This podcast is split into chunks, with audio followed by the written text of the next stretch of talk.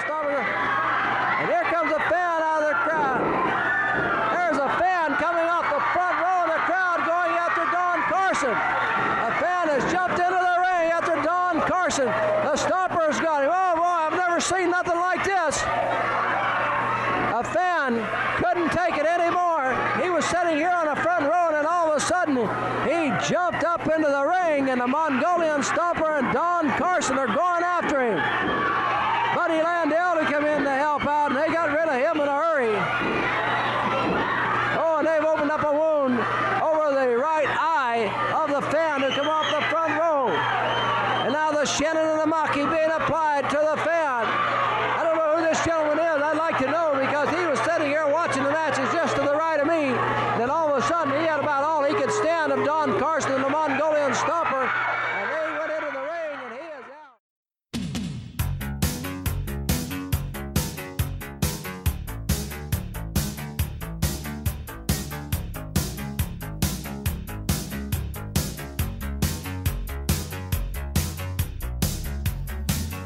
He's known by many names the Stomper, the Masked Bounty Hunter, the Midnight Stallion, the Mongolian Stomper. With a gaze that would send chills up and down your spine, and a vocabulary that would cut a grown man to pieces. Join us this month on Grappling with Canada as we look at the greatest heel in wrestling history, Archie Gouldie.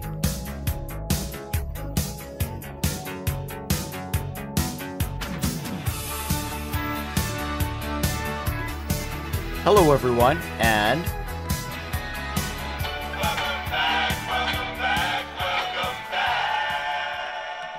to another episode of Grappling with Canada.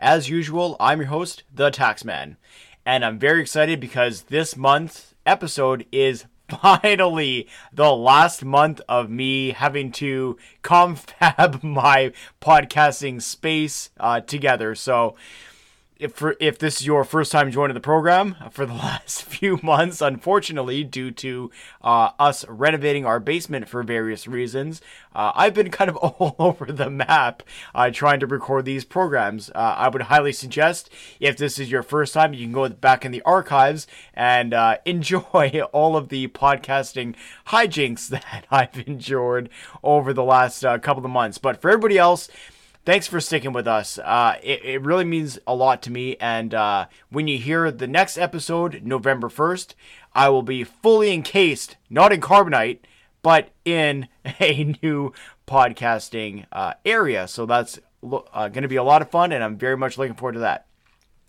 But more specifically, I'm really looking forward to today's episode because we are going to be taking a deep, intense, and long look at, in my opinion, the greatest wrestling heel, not just in Canadian professional wrestling history, but professional wrestling history around the world, point blank, period. Uh, it's my intention that after this program, you will maybe not agree, but maybe see my point of view on the subject, if you will. So, before we get into all of that, and by the way, I have three tremendous guests that I cannot wait for you guys to hear on this program. I know that I always have incredible guests every month on this program. This month is no different, and I'm really, really looking forward to you guys getting exposed to them later. Notice how I didn't say I'm looking forward to you being exposed to them later. Ah, a little play on words there. But, anyways, like I said, I'm looking forward to that. But a little bit of housekeeping before we kick off today's episode. If this is your first time joining us, welcome to the program. Uh, you can find Grappling with Canada on all major podcasting platforms like iTunes, Spotify, Stitcher, Google Podcasts, Amazon Podcasts. We're on there as well now. Uh, good pods, anywhere that you really buy, sell, trade, barter your favorite podcasts, you will find us. I would strongly suggest, wink, wink, nudge, nudge, that you hit the subscribe button, or if you're on a podcasting platform such as Spotify, that you hit the bell for your notifications. Also, If you are on your favorite podcasting platform of choice and you have the option to leave a five star rating and review, please go ahead and do that. In addition to that, if you would be so kind to leave a five star review, if you could leave an actual review of what you liked of the program, it would help immensely. There are, there have been, and I have received a plethora of emails, which I really, really appreciate from many people uh, talking about what they enjoy about the program. And I do appreciate that. All feedback helps me kind of not curate, but tinker the program a little bit to give you guys a little bit more of what you really enjoy hearing. So, the more feedback I get, the better of a program I can uh, release on the first of every month to everybody listening. Conversely to that, if there's something that you uh, would like changed or whatever, uh, don't leave me a, a one star review, but feel free to leave constructive criticism because, like I said, it helps me with the direction of the show. I'm not saying I'm going to change everything because I got a one star review. Clearly, that's not happening because it didn't happen on the Earthquake John Tenta episode, for example. But every little bit helps to help me uh, shape the future of the show, if you will. Also, if this is your first first time joining us, listen to me talk. A great introduction, if you will. uh, you can also find us on Twitter at six underscore podcast. On YouTube, you can search youtube.com slash C slash six sided podcast. Of note on there, the podcast is always late getting onto YouTube, so don't don't you know cut me off real quick. Uh, everything shows up there eventually. I just have lots of things going on in the background, so I'm not often able to get these programs up right away on YouTube, but I would still like for your subscription on there anyways as we march our way to a thousand subscribers. Also, come in and join the uh, Facebook group uh, Grappling with Canada. Just use that wonderful Facebook group search bar. Search Grappling with Canada. Come join the group. And also make sure that you like the Grappling with Canada page. Uh, once again, use the pages search bar on uh, that wonderful Facebook app. I know everybody loves Facebook. Yay! and uh, make sure that you like the Grappling with Canada page. I'm very excited to finally announce that T shirt gate is over, if you will. We finally have t shirts available for purchase. So you can either find the links on Twitter or on the Facebook groups page, or you can type on your wonderful Google machine or whatever browser you use grapplingwithcanada.threadless.com. You're going to find the Grappling with Canada store. There are four designs on there. Uh, the original uh, Grappling with Canada podcast logo, there's an alternate on there. And I have two fun variations based on the old Karachi Vice logo. Uh, people who would have heard last month's episode, you know exactly what I'm talking about. So grapplingwithcanada.threadless.com is where you can find those. And like I said, all the links will be available on our Twitter page, on the Facebook groups, and also on our Instagram page. Simply search Grappling with Canada on Instagram. Of note, I'm not going to cut the entire promo about what happened with the t shirt uh, fiasco, if you will. Although I'm going to tell you in a second where you can hear that exact kind of promo. However, like I had mentioned previously on other months, uh, all t shirt sale proceeds are going to be donated to the Children's Hospital here in Winnipeg, Manitoba. So, any t shirt you buy, it, all that money goes directly towards charity. So, I'm really looking forward to finally having this all uh, figured out, sorted, and ready to go for you guys. Uh, for those of you who had emailed me trying to procure sizes when I was going to do it the other way, uh, check your inboxes because uh, I've all I've in uh, we're to say about a, a, half hour after I'm done recording this program, which will be before it gets released on the first. Uh, you're to have an email link uh, sending you towards the Threadless store. So go check it out in there.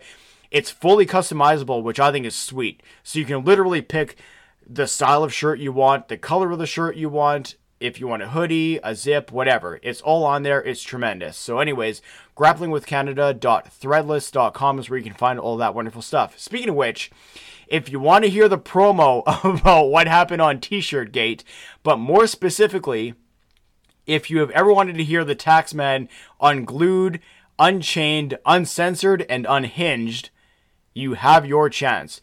I was very graciously a guest on the Sunday Night Army podcast uh, with Jacob. Now, for those who are not familiar with him, uh, this Jacob and the Sunday Night Army podcast is kind of a cornucopia of podcasting topics. Uh, usually, his episodes run anywhere from 10 to 40 minutes, quite a bit different than this marathon program that I always run. Uh, but he runs the gambit from talking about social issues to things like Facebook porn. It's an episode and it's tremendous.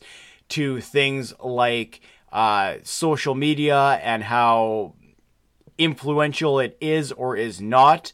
Uh, he also has a pos- body positivity um, episode. Uh, really great stuff, but hands down, my favorite thing that he does is he does a tremendous job of showcasing Canadian artists, uh, specifically music artists. So what he'll do is he'll have an up and coming artist on who has just released a single. He'll have an interview with them. He'll play their single so you can actually hear the music that these people have put together. And then they go a little bit more in depth about uh, that person's career trajectory. Now, all the music, some of it is not my cup of tea. However, I still love the episodes because it gives you a really good insight about what makes these people tick, what makes them or, what makes them produce the music they do and what makes them the way they are. So like I said, Jacob does a fantastic job. You can find him on Twitter at Sunday Night Army. Like I said, the episodes are quick, usually between uh, 15 and like 40 minutes. And then my meltdown episode on his program. It was about 45. So, anyways, uh, I want to say a big thank you to Jacob for having me on the program. Uh, it was a ton of fun. I highly suggest that you guys go check it out. Uh, once again, on Twitter at Sunday Night Army, or you can search on whatever podcasting platform that you are listening to me on. Uh, search for the Sunday Night Army podcast. In addition to all of that fun stuff. I've had some fantastic five star reviews that I'm going to get to later in that program. Look, there's my phone. It's probably another one right now. You can't see because it's not a video program, but I'm giving the old thumbs up. but, uh, anyways, uh, I'm going to be getting into those later on in the program, as well as a fantastic project that I was made privy to that I want to get into a little bit. Uh, it's based part in part of one of the previous episodes that I did in the Grappling with Canada series, and it blew me away. So I'm looking forward to sharing a little tidbit with you guys uh, later on in today's episode. But the reason we're all here tonight Archie the Stomper Gouldie. Now, I know that some people will just think, and wrongly think, oh, he was quote unquote only big in Calgary. Conversely, there may be some American listeners, for which I know I have quite a few, who may think that, oh, the Mongolian Stomper was quote unquote only big in Memphis. Both statements are equally wrong. And like I said, I have some tremendous guests that are going to really shed some light on, again, in my opinion, the most underrated, underappreciated, and quite frankly, one of the most history defining heels in professional wrestling history. So, as we move into the nuts and bolts of this program, I'm going to play some classic wrestling audio. Now, this is from Stampede Wrestling. You're going to hear yourself some Archie the Stomper Gouldie to get us primed for the rest of this episode. And after that, we're going to start profiling the Stomper. Please enjoy. Now, before... you are as lean and mean as ever. You know something I love about these people here? They love a winner. They know who's top. John, I gotta hand it to you, man. JR's been calling me for four, five, six months. He said, Archie, come on up here. We're in trouble. They got some punks around here, some Hart kids, especially Bret Hart, going around. I hear about him. He goes to the States once in a while. He goes to Japan, trying to build himself a reputation. Well, I want to tell you something, Bret Hart. I beat your old man half to death and put him in the old folks' home. And I'm going to beat you half to death if you got enough guts to get out here. This is my home, brother. You're stepping on my territory just because old man Hart lives up on the hill and's got 29 kids. That don't make him any more better than I am. I'm a lot tougher than your kids ever thought of being, Stu Hart. And I'll put Bret Hart in the hospital or any other Hart kid or anybody else. I've been crippling more people in the last two years in the wrestling profession than anybody in history. I go down into the record books as the crippler. I put him in the hospital, man. They carry him out. Bret Hart, let me ask you one thing. I've been challenging you. This man right here paid me a lot of money, and that's what it's all about, brother, money. He paid me a lot of money to come here and clean this place up. John, I want to ask you, where's all the big men? That cross-eyed, skinny Japanese punk that was just in there, I didn't even get a workout with him. No, if you you're didn't. gonna pay, running if you're gonna pay me your some show big to money, you better get me some Is competition, speechless. man. Nothing has changed. He's gonna better get me some competition. All right, Because yeah. I'm gonna put some people in the hospital. All right, all I'm gonna right. put 'em in the hospital. Now, as we really dig into the life and career of Archie Gouldie, as impressive and as crazy as the stories are that you're going to hear in this program tonight, unfortunately, the story and subsequently the interviews that I have all end on a somber mood.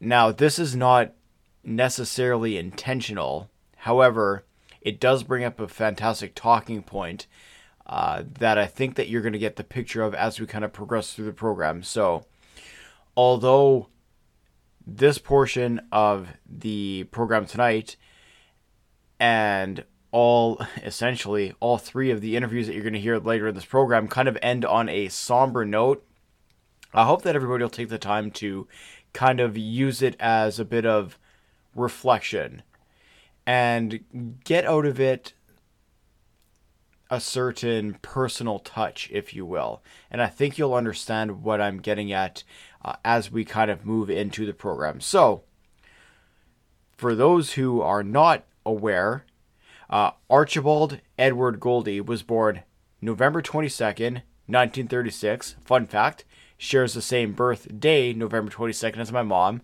Hi, mom. I know you ain't listening, but there's that too. So, all good and fun.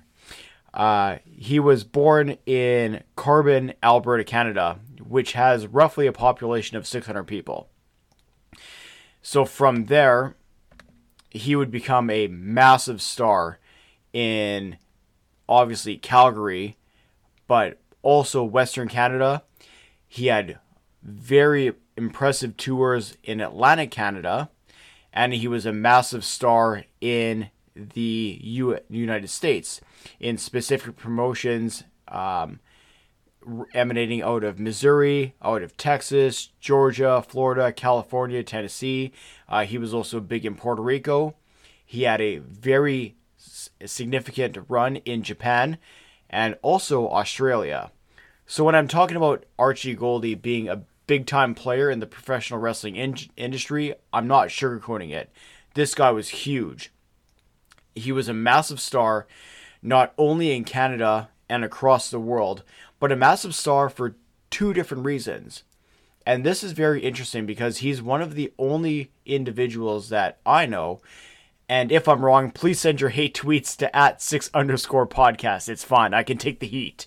But he's one of the only people in wrestling history who used one persona in one country and then another persona everywhere else. So in Canada, he was known as the loudmouth, braggadocious. He would annihilate his opponents on the microphone and then eviscerate them in the ring. Whereas in the States, he always had a manager doing the speaking for him. Down in the States, he was known as the Mongolian Stomper. He did everything, including changing his entire appearance. Up in Canada, he would kind of wear his hair down ish, if you will. His look kind of varied a little bit. Sometimes he would be bald. But he looked like your standard North American uh, heavyweight wrestler. In the States, however, he would grow his mustache in like a Fu Manchu. He would have his hair kind of pulled back in a little bit of a bun, and he would be known as, like I said, the Mongolian Stomper. And he would have uh, managers speaking for him. He never talked, for the most part, except in a few territories. He did a little bit in Memphis. Uh, towards the later years, he he uh, started speaking in um, Louisville and Kentucky and some people would say that that kind of ruined the aura and mystique of Archie the Stomper because they had gone, you know, 10, 15 years of seeing him wrestle in these venues, never speaking or speaking quote unquote Mongolian to his uh, manager, who would then translate it for the uh, English speaking audience, we'll say. But a lot of people would say that when he started speaking himself, that it ruined the mystique a little bit because clearly then he's not Mongolian. Although, let's be frank, a lot of the crowds at that point, although they loved wrestling, especially in the South, they knew that there was it wasn't on the up and up. They knew that there was a little bit of magic behind the scenes. So while I can appreciate that people would have kind of a a skewed look on on the Stomper kind of taking away the mystique and speaking for himself, I really don't think that in the overall crux of his legacy that that really affected a whole lot of it. Yes, does it ruin the mystique a little bit? Sure. But you also can't be the exact same things for, you know, 20 years and expect it not to get stale with the with the audience. So I can understand why he would have uh, done things the way he did, and I can fully appreciate it. So a lot of people would wonder, okay, so where did this all come from? So essentially, and we're going to get into this later in the program, he gets his start up in Calgary. It doesn't really work out the way that he wants in, in Calgary, and he moves down to uh, Kansas City uh, where Pat O'Connor was the big promoter there, came up with the Mongolian Stomper gimmick and then paired him with the manager. So he was the one who kind of started this whole uh, program. What's even more impressive with Archie the Stomper is how many uh, world champions that he wrestled throughout his career. Uh, he wrestled everyone from Lou Thesz to Dory Funk Jr., Terry Funk, Jack Brisco, Ric Flair, Harley Race, and Gene Kiniski, who you will all know from our Gene Kiniski episode uh, back in episode 5, I believe. And when I'm talking about how impressive he was in terms of what he was able to accomplish, you know, presenting two different personas in essentially uh, different markets. That's not the only impressive thing about him.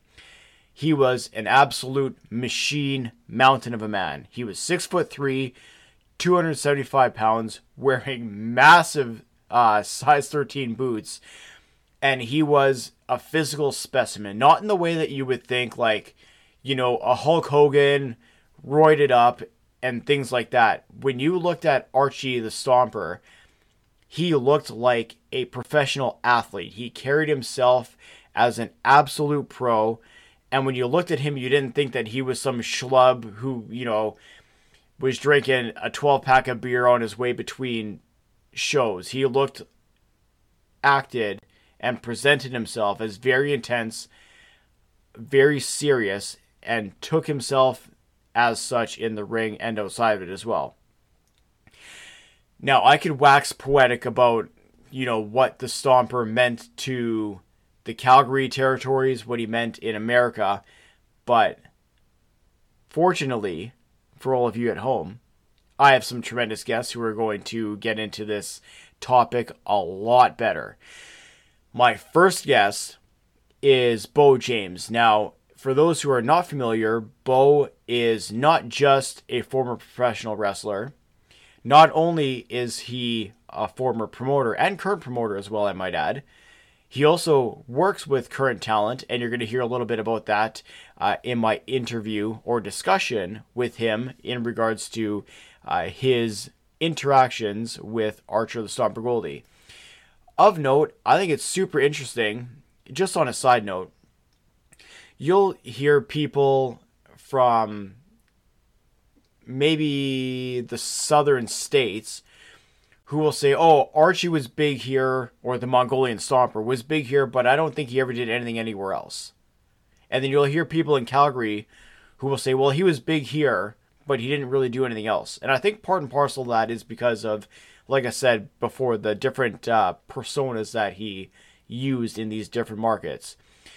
But I find it fascinating that in all of these markets, he was a star. He was selling out uh, venues, like I said, in Calgary. He's selling out venues in Memphis, working against some of the biggest names in wrestling. Uh, like at the time, Jerry the King Lawler, massive star. Uh, like I said, uh, Harley Race, massive star. He's working against all these different people and all these different promotions. It's incredible to think that a guy comes from essentially a footnote town in in Alberta goes on to become one of the biggest stars of essentially North American wrestling and then wrestling abroad.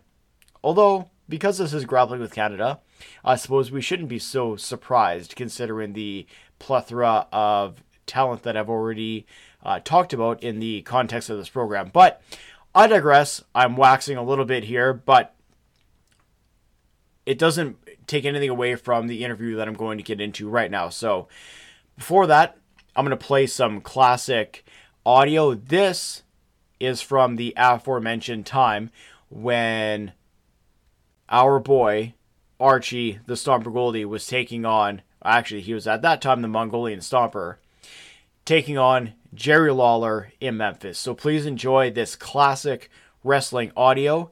And on the other side, my conversation with Beau James. Please enjoy. We're in the dressing room at the Memphis Mid-South Coliseum where an incredible battle just took place before 11,200 people in which the Mongolian Stomper won by disqualification over Jerry Lawler. Stomper, I've got to ask you this. The referee was in there trying to raise your hand to give the match to you and you refused to let him put your hand up in the air. Can I Lance, I... I made a promise to the people of Memphis last week and by getting my hand raised on a disqualification is not what I want. That to me isn't finishing Jerry, Jerry Lawler off. I promised him I was going to bury him in his own trench with his rats with him. And like I said, he got disqualified. The referee wanted to raise my hand, but I didn't want him to raise my hand. I want him to raise my hand when Lawler's laying in the trench. But you know, Lance, you can't beat two guys at one time, especially when you have Yes, a dirty, low-down rat coming off the top rope on your back with a whip in his hand. You can't do that. You can't beat two of them rats with one behind you. So now, Lance, I'm going to do something now I've never done in my 13 years as a professional wrestler. I'm going to ask for help. And I got the man right over here, if he'll come over here, is Rocky Johnson, that saved my neck tonight. Rocky, I'm going to ask you next week to be in my corner to watch the rats, to keep the rats off my back so I can complete the job with Lawler. Right on. I'll tell you one thing. I'll be in your corner, and I'll guarantee you one thing. If that rat makes one move, I'll guarantee you I'll bury him myself. Put it there, brother. Right on. Rocky Johnson and the Mongolian Stomp. One last thing, Lance. I promised the people in, in Memphis that the blood would flow from Lawler's head and that I was going to finish the King of Memphis. With Rocky Johnson in my corner to watch the rats, I'm going to complete the job for the people. I'm going to make my last promise. The blood will flow again, and Lawler, yes, I will bury you in the trenches because Rocky is there to watch the rats, and I'll complete my job. There it is from the Mongolian Stomper. He had Lawler bleeding tonight. He won on a disqualification, refused to have his hand raised. He has promised back again more blood from Lawler, and he's going to finish the job this coming week with Jerry Lawler. This is Lance Russell from the Memphis Mid South Coliseum. All right, very pleased to be joined on the line right now by Beau James. Beau, how you doing? Doing wonderful. How is life down in the states right now? It's uh, a little bit hairy in, in some areas. I'm not sure how it is where you are. Uh, same kind of deal here. You know, we kind of opened back up in May, and, and uh, I went back in the ring for the first time in 14 months after everything shut down. But in July and August, I had towns canceled because you know the virus got out of hand in different places. School boards and different buildings said, "Hey, we need to shut this down." So it's just it's uncertain times, and you never know what's coming tomorrow. So that's that's the way I'm looking at everything now. Anytime the phone rings from somebody that I'm booked for, I'm thinking, yeah, here comes the cancellation. More importantly, how did that first bump feel after 14 months? I I wrestled my nephew the first night back in the ring, and uh, the longest break that I had had, and I've been in the ring for 31 years, uh, involved in wrestling for 33, in the ring for 31. I had a was in a car wreck in 04, and I was had to have surgery done on my ear. I was out about four and a half months. Ooh. And then in 2014, I had back surgery, and they told me I would be out a year. And I was back in the ring and back in the ring several nights a week in six and a half months. Wow. So sitting still for 14 was 14 months to the day from when I came off the road and everything started getting canceled till I went back in the ring. And we were sitting in the dressing room, and I told Jake, if I tell you to cover me, I'm not getting up. We're going home. yeah. Oh, that's tremendous. I said, I have, I have no idea what is going to happen to my body out there when we get to the ring. Wow, wow, that's that's incredible. Well, I'm I'm happy to think at least that he took care of you out there.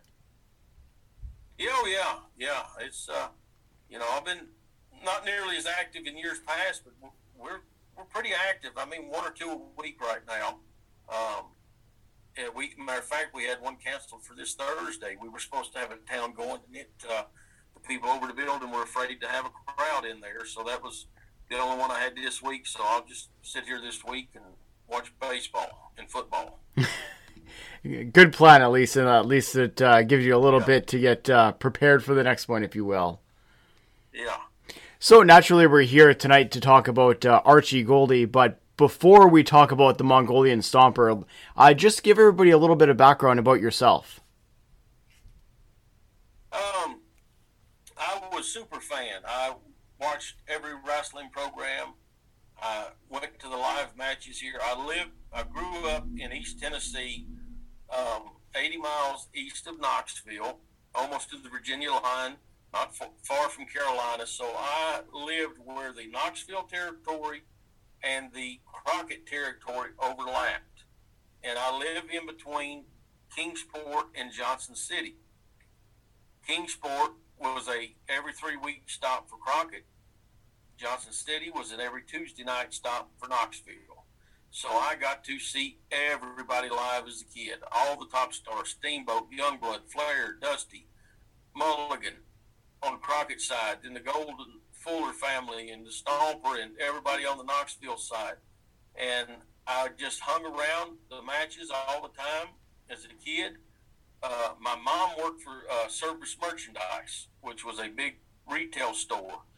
And when Walmart came to East Tennessee, kind of like a good booker, they went and raided the talent from yeah. all the other stores. and my mom, my mom went to work for Walmart when they first came here, and one of her jobs for Walmart was she was over promotions and promoting the grand openings of these new Walmarts because it was a new thing here in the mid in late '80s, and we got the idea about maybe we should book some wrestlers for the grand openings of some of these stores, and uh, she talked to Bob Polk. She called. He called back. He was Ron Fuller's partner in Knoxville. We started. She started booking the wrestlers: Johnny and Davy Rich, Scott Armstrong, Doug Furnas.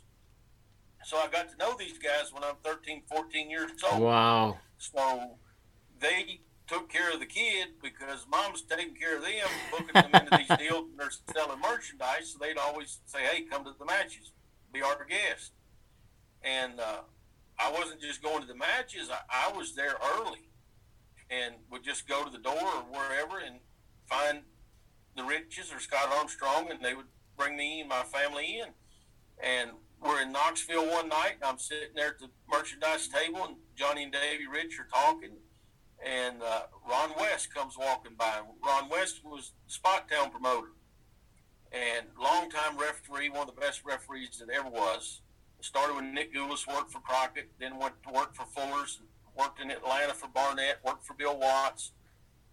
The best front office man of all time. Everybody says that about Ronnie West. He comes walking by one day, and Davy Rich says, Ronnie, give this kid a job. He loves our business, and he's always around.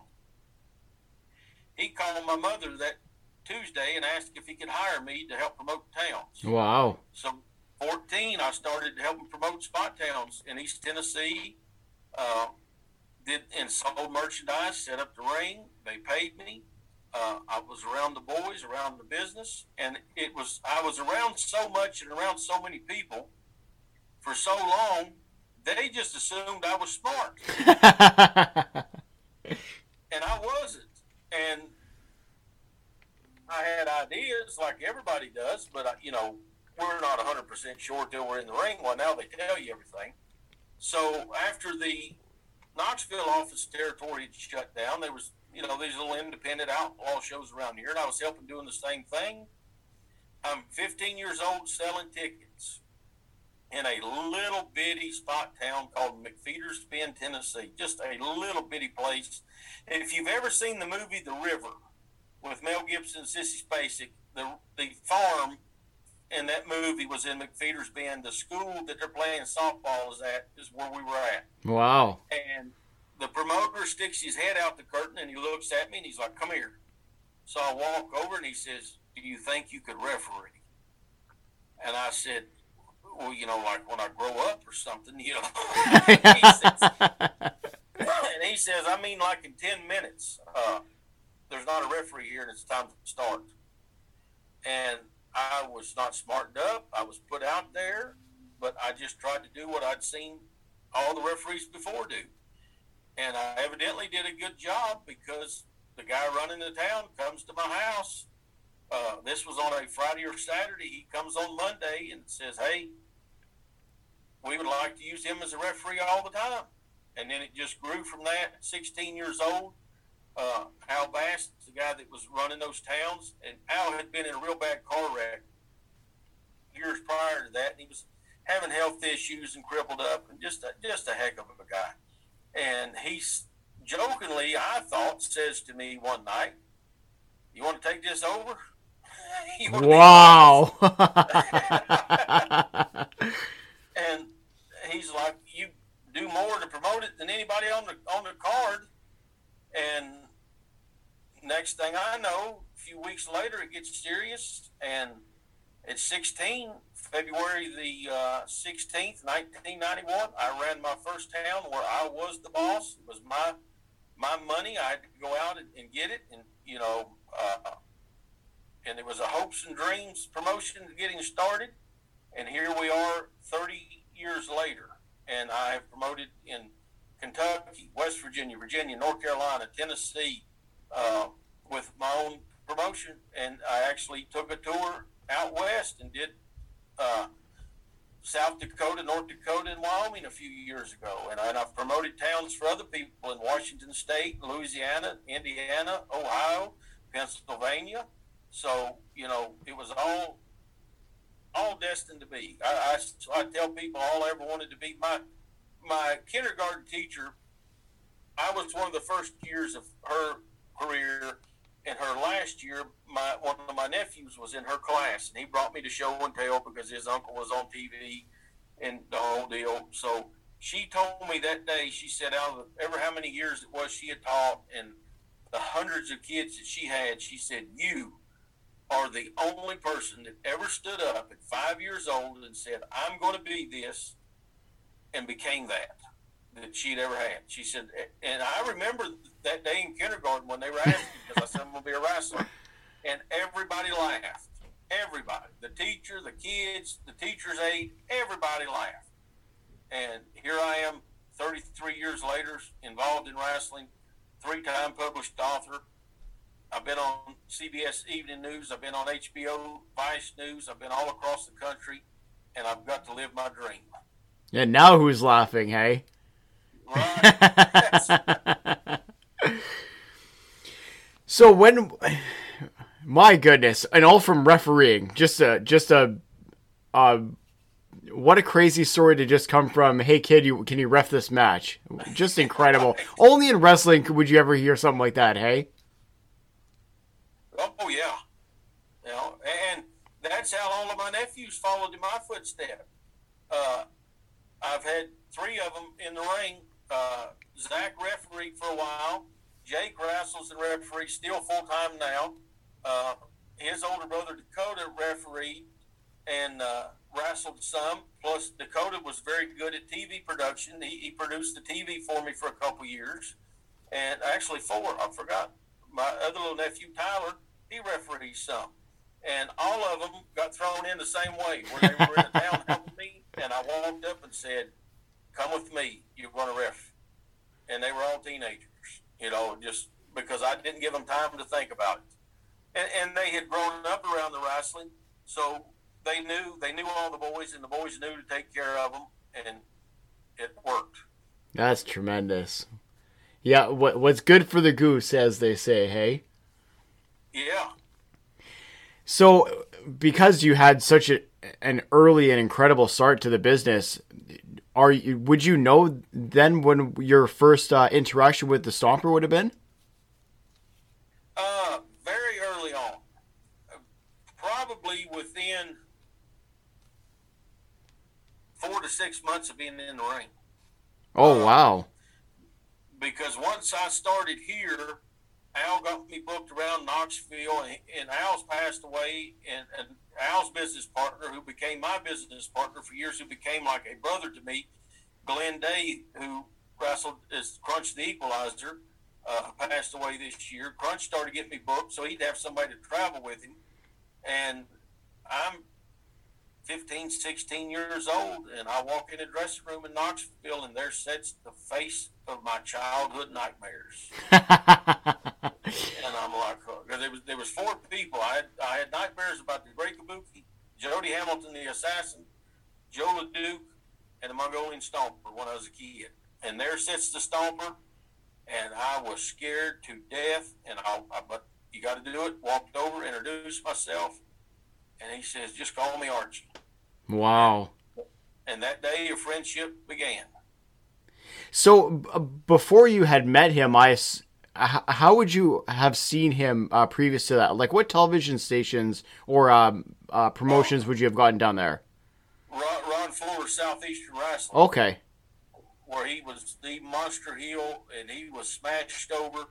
Had the big run with his, with Garvin. Had the big run with Joe LeDuc, where he almost killed Joe LeDuc on TV, where he hit him in the head with the sledgehammer. Yes.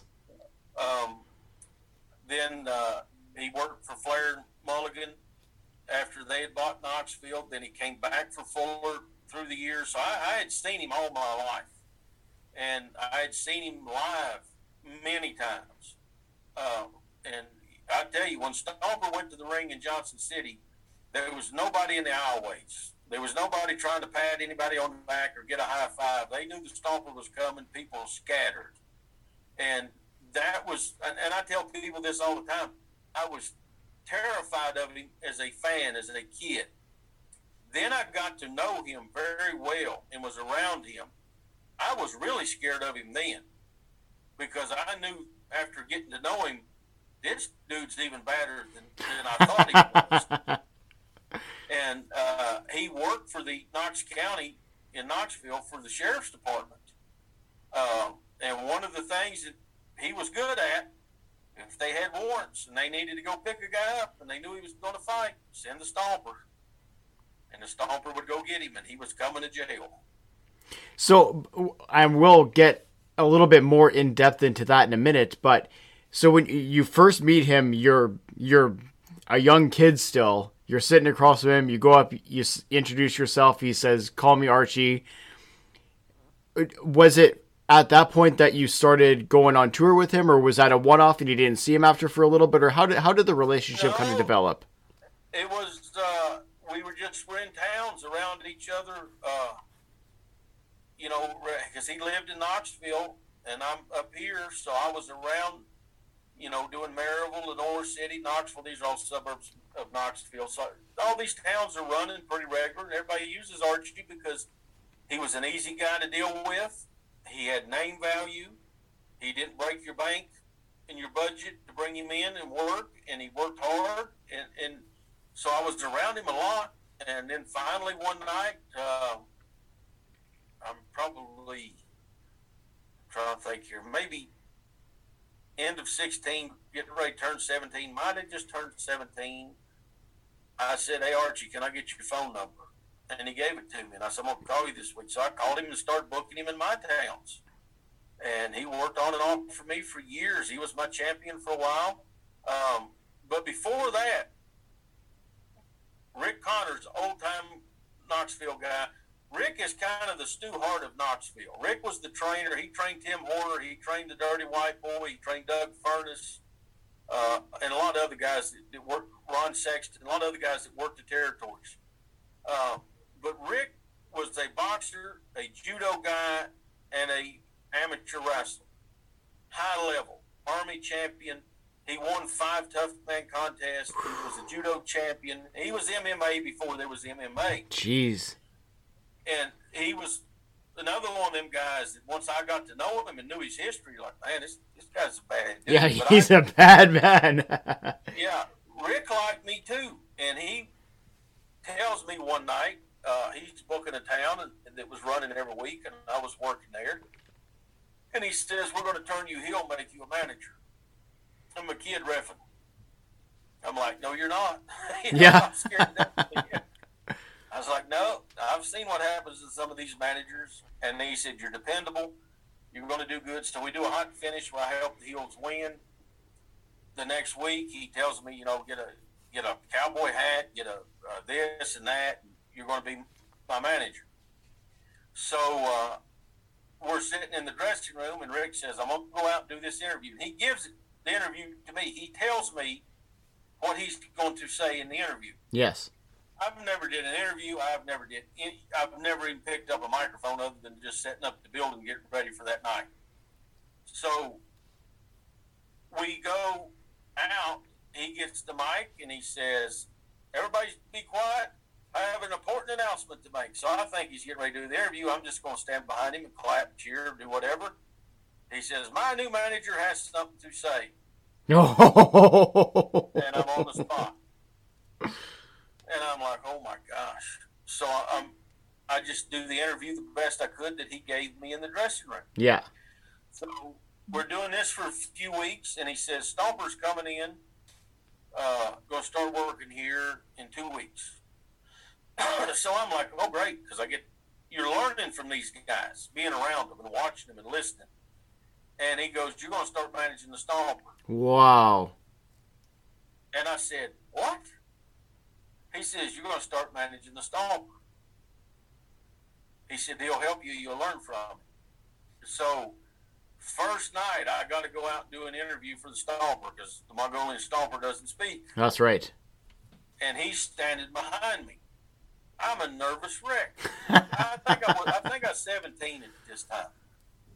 And he says, uh, "Tell him Andre couldn't beat me. Tell him Hogan couldn't do it. Garvin, he's just he's just feeding me lines to you, and I just I'm taking them and using them.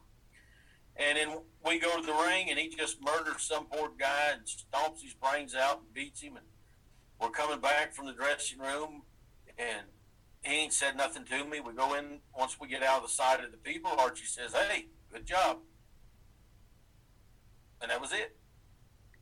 And just like that. Back, yeah, and I got to manage him for six or eight weeks because you, you can't have the stomper there every week, you know. Uh, so six or eight weeks, and uh, Rick says he'll come back in probably four or five months. We'll do another four or five week run with him, and that's what happened. And I just got to work with Archie a lot and got to be around him. And uh, he Archie knew my family because he he came up and started working for me, and uh, he uh, him and my dad became friends because my dad was my ring announcer. Um, my nephews were little boys, little boys, like two and a half and four. And I'm in the shower one night my hometown, and I come out of the shower and I'm drying off, and I hear my nephews laughing. I'm like, what? So I look around the corner, and there sits the Mongolian Stomper, the baddest man on earth, and he's got Dakota on one knee, and he's got Jake on the other knee, and he's tickling them and playing with them. Come on. and I'm like, what kind of bizarre world am I in right now? This is just absolutely crazy. And he just, you know, I got to see another side of him, and I got to work with him a lot. And, uh, you know, he, he, he had Alzheimer's at the end. And a lot of the boys went to see him, and people kept telling me, you got to go see him and you don't know who anybody is. That's what they kept saying. You don't know who anybody is, but go see him. And I went through that with an aunt. I went through that with my grandfather, and I said, I, "That's not going to be my last memory." Mm-hmm. Stomper, knowing what he was and who he was, I can't do it. You know, but I, I was there for the funeral, and you know, and I've got videos and I've got pictures and all kinds of stuff. And, and anytime his name comes up, I've got a story so there's a couple of things that I wanted to just uh, elaborate on a little bit that you had brought up. So you had mentioned the point that you always found him very easy to work with. There's been so many stories or innuendo that uh, seem to paint the picture that he was difficult or that he was hard to deal with or that he was high strung. But everybody that I've talked to speaks differently or contradicts that. Do you think that that image is just people are basing that based on his in-ring character, or was there, is there something that that is lost in translation here that people are seem to be missing about him? Um, he would leave territories if he thought he was being misused. Um, like he went to work for Bill Watson. He he was there maybe four weeks and went back to Fuller. Um, he went to work for Verne, and you know, if he didn't think the money was right, or he didn't, he wasn't going to argue with you. Yes. And he was he wasn't going to fight for what he thought was his. I'll just go back to Knoxville, or I'll go I'll go home to Calgary, and that's what he did. And uh, I now, if you crossed him, you're going to have a bad day. I saw him one time. This is this is very early in knowing him we're in a nightclub in Knoxville, and something happened in the ring. I don't know. I wasn't the referee in that match. I was in the back waiting to go to the next match. And the guy that he worked with come running through the door, running, and said, "I got to get out of here. I got to get out of here. He's going to kill me." And he came. Here comes Archie through the door, stomping, and you could tell he was mad. And the guy goes, I'm sorry, I'm sorry. And he's trying to make an excuse for whatever he did. And Archie reached right out with his thumb and his pointing finger that was bent, and he grabbed him by the Adam's apple and he put him to sleep. and I'm standing right there watching, and I said, "Oh my gosh, he'll kill you." You know? yeah, good. Good thing he has I'm on his good side. yeah, but if you were business with Archie, Archie was business with you. Uh, he had no ego. Now he wanted to protect who the Stomper was. Uh, I remember one night giving him a finish, and he said, "I'm not saying no, but can we do it just a little different and do it this way?" And he explained it to me, and he says it makes both of us stronger. And, and I said, "Yes." Um, he still put the guy over, but we just did it a little different. than I had originally said. But I was a kid learning, and it was a great learning experience for me. To where, where some guys would have just said, "No, I'm not doing it." He, he did not have that trouble whatsoever. He always seemed to be, to me at least, and, and then obviously from the you know the people that I've talked to and the articles that I've read, that he's was very much like a thinking man's wrestler. He would think about storylines and and how they would make him look as well as how his opponent looked coming out of it. Uh, he, he would go out of his way to make sure that uh, that things made sense in the ring to translate later on. He always seemed to be kind of a big planner. Was that your impression of him as well? Oh yeah, yeah. Because like when I would bring him in for, say, I would bring him in and say, I, you know, I've got six or eight dates on you in the next month or two months or three months. Okay, who am I going to work with? And what is what do you want at the end of this deal? And I would tell him, this is what I want to do. And he would think of a way to make sure when we're done, he's still strong, and so is the guy that he's worked with. And it, but he would also tell you, I've got to get the heat. I've got to get the heat. I've got to get it early. So, you know, pretty much the first night, if Archie came in, like the night when I brought him in to work with Mike Sampson, the GQ Stratus, him and I had a guy in like a Jason outfit, uh, the Skull Crusher. There had to be blood. Different day, different time. Stompers go stomp your brains out. You've got to get that heat. You know, but in the end, you guys are going to come out on top. And he knew that, and he was, like I said, he was not hard to deal with at all.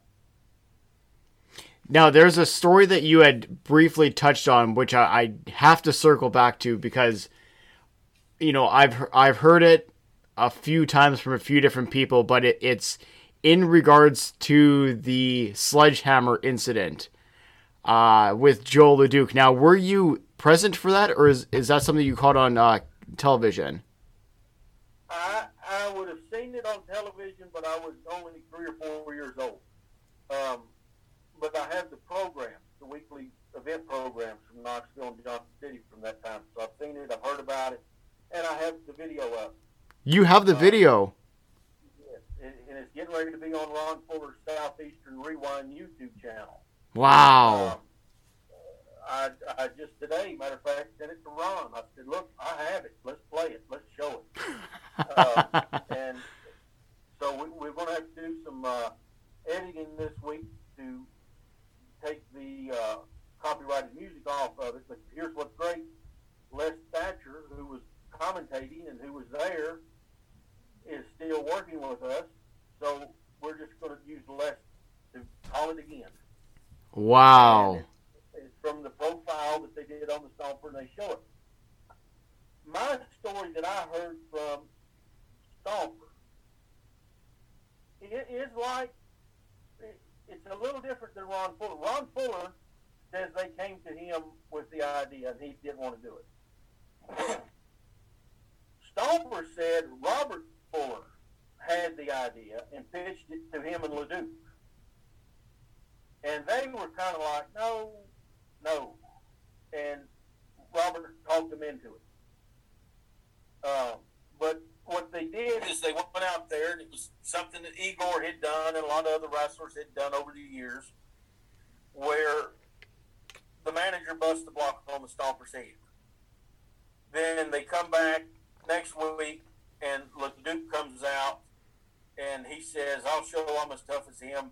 I'll let you do it to me. Well, the block that Stomper had on his head was the regular size cinder block the block that LeDuc had on his head looked like a cornerstone to a skyscraper. a big old block that he thought, well, the bigger the block, the less chance of getting hit in the head. Jeez. So they go to do it, and Stomper grabs the sledgehammer out of Gorgeous George Jr.'s hand, and he swings it.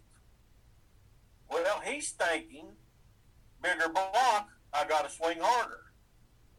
So he ends up hitting the block. The block drives LeDuc's neck down into his shoulders, and then the hammer hits the back on LeDuc's head. Oh God! he goes into convulsions right there in the ring.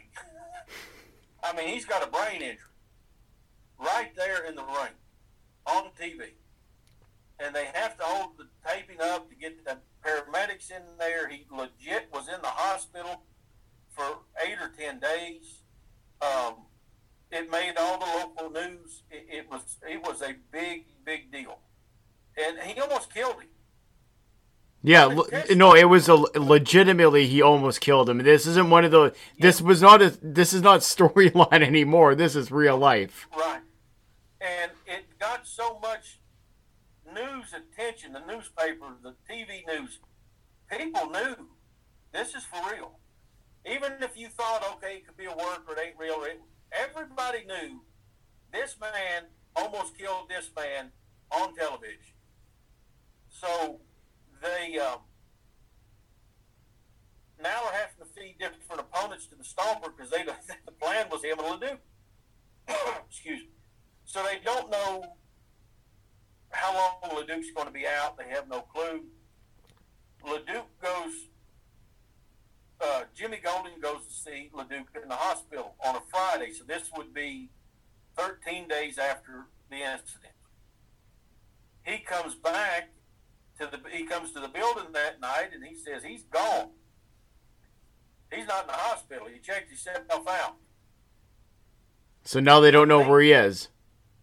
They don't know where he's at. They thought he might have went home to Canada to, to recuperate. So Stomper goes to the ring to work with whoever. I think it was Ricky Gibson. He's having the match. He wins. Gorgeous George Jr.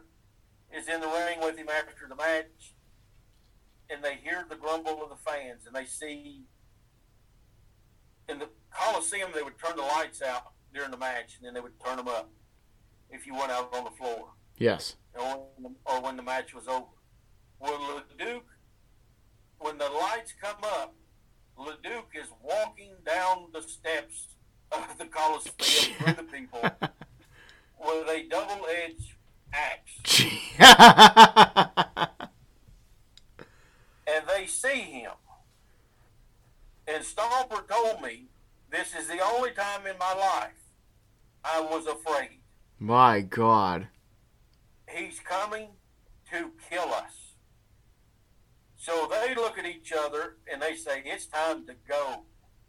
They run for their life. Uh, Gorgeous George Jr. and Stomper. Leduc gets in the ring, he picks up the microphone, and he says, Guess who's come home to Knoxville? Wow. Stomper, Stomper you're a dead man. They don't know if he's working or not. He doesn't. He doesn't know if he's working or not. Right. They think he has come to murder us. They leave they get their stuff and leave. And they had to have a conversation. And, and then he was like, it's all of our fault. It's just as my fault as it was your fault. I should have never agreed. I should have never put that block on. You know, just, no kidding. Who does that? You know, We're dumb. But we're going to draw some big money, and they drew some big money off of it. I can only imagine being in the building that night, like, like uh, the the chills that must have been going up everybody's spine to see Joe LeDuc coming down the aisleway with an axe, and you're like, what is happening here? yeah, and, and and they sold out for weeks in a row because people said it's gladiators fighting to the death. Somebody's going to die and they were selling out the small towns. They're selling out Johnson City. They're selling out Crossville. They're selling out Hazard. Uh, you know, which Hazard and Johnson City were the B and C towns. But the little towns they're going to, and there's like Newport, Tennessee. They're setting records. Morristown, they're turning people away. There's more people outside trying to get in than there's in the building. This is a huge, huge money drawing angle. And I don't think they had a match that lasted over six minutes because they sold real. Leduc hit the ring and they went to fighting. Yeah. You know, it was kind of like uh, what Brody and Abdullah would do a few years later. So I guess uh, in terms of uh, your in-ring work with with the Stomper, like we've kind of covered that as well. You had also mentioned that after he was done in the ring, he had taken a job with it was a sheriff's department, correct? Yeah, yeah, he was a deputy sheriff. So, because he ended up moving to Knoxville, um, was that more he just he liked it being there? Was it um, because it was easier on him physically? Like, wh- what was the draw for him to make Knoxville his home and then to obviously get a job with the uh, sheriff's department? The mountains. Fu- Fuji came here and never left. Fuji had a home here the whole time he worked for defense. Uh, Ron Fuller lived here on and off for years. He's back here now, retired, and came back to Knox. He's right outside of Knoxville in the mountains. Uh, you know, Kane lives here. Uh, Jimmy Golden made his home in Knoxville. Everybody that comes to these mountains don't want to leave. we, live, we live in one of the most beautiful parts of the world, and uh, you know, it's just. And he was so over in this territory Stomper was. He loved it. He knew the area because he worked in every town within 100 miles of Knoxville in every direction. And it's a good place to raise your kids. It's, it's just uh, the economy's fairly good here in East Tennessee. Uh, we're one of the fastest growing states in, in the country. Uh, Knoxville has exploded. Nashville's exploded. Where I live in the Tri Cities has exploded. People are coming here from major markets because they like the country and they like the mountains. And you get 35 minutes outside of Knoxville, you're in the middle of nowhere. You know, so, so, they can get lost on the lake or they can get lost on a, hiking trail. And, Stomper loved the lake and he loved riding his bike. Uh, he would ride his bicycle from Knoxville to Morristown and Rassle, then ride his bicycle back to Knoxville, 38 miles each way. That's incredible. That's, that's, the kind of that's the kind of machine that man was. He was a machine. He was unreal. And uh, the first time that I wrestled the Stomper, uh, I had managed him. I had refed him. He had knocked me down a few times. Always took care of me, but still, that first night you're in the ring, looking across the ring at him, you're thinking, "I'm getting ready to get it handed to me." Yeah, you know? yeah. you know, oh, it's a whole different now. I'm, you know, woo. but no, uh, he, I, I, and the scary side is laying there as he hits the ropes and comes running with that big stomp to your head. And you're looking up and you see that size 14 coming right at you, and you're like, oh my goodness. Yeah, I'm done for. Yeah, and I, I have seen him stomp some people, but I, I was never stomped, you know, other than in a working way in terms of his his physical ability and and his, the shape he would keep himself in, like he was never. And I had this conversation with another guest on the program, but he was never a body guy. Like he was never Hulk Hogan with 24 inch pythons, blah, blah, blah. But every, you can look at him and you knew that he was an athlete who took it seriously. And yeah. from his, from his matches, from the way he carried himself, when you looked at him, you just you you just knew just looking at him that he was he was a specimen. He could do squats all day. He would ride his bicycle twenty plus miles a day. Uh, his legs were unreal. He had the wheels underneath him were unreal. Uh, he was cardio. He, you couldn't blow him up. You could not. Uh, I've seen guys try and, and, him, and, him, and him play with them. Him let them try to blow him up, just to see how far they would try to take it. Yeah. And and he was a health nut. He was always in shape. He was a he was a monster, and he was a machine. Um, and you know that was his whole presence, and he knew that presence was his selling point. Of you didn't see people on the street like him back then. You didn't see people coming at you as you're standing there in the aisleway like him. And he, he, he, he didn't speak until they had turned him babyface in 79, so nobody had heard his voice. So you, you he was a mystery, a man of mystery. You just knew this man stomps people's brains out. He beats their brains out. He barks and slobbers. He, he's an animal, and he was a 180 from that. If you got to know Archie, Archie was he was funny. Archie had a sense of humor. You know, he, he liked to uh, he liked to go watch people in McDonald's order, you know, all this food, and then they would get a diet coke, and he would just laugh, just, just laugh hysterically about it. You know, it just and, and, just little things that uh, would happen in the ring. He would kind of look at you, and he, he, I never saw him laugh in the ring, but you knew he was about to laugh. You know, he just he had a sense of humor, and he was good guy. I never got to travel with him. That's the one thing is I lived up here and he lived in Knoxville. So if we're going to the towns, you would see him in the town. But uh, just about everybody else from that time frame that I worked with, I made at least a couple of towns with. And uh, I never got to, to travel with Archie. I, that's one of my great regrets. I wished I would have got to make a couple of towns with him. He would have had a W on the bike then. Yeah, or, or he'd had me in his he'd have had me in his old. Uh, I'm trying to think what it was a Chrysler, an old Chrysler that he had uh, that he would drive if it was you know over 30 or 40 miles. He would drive his car if it was raining.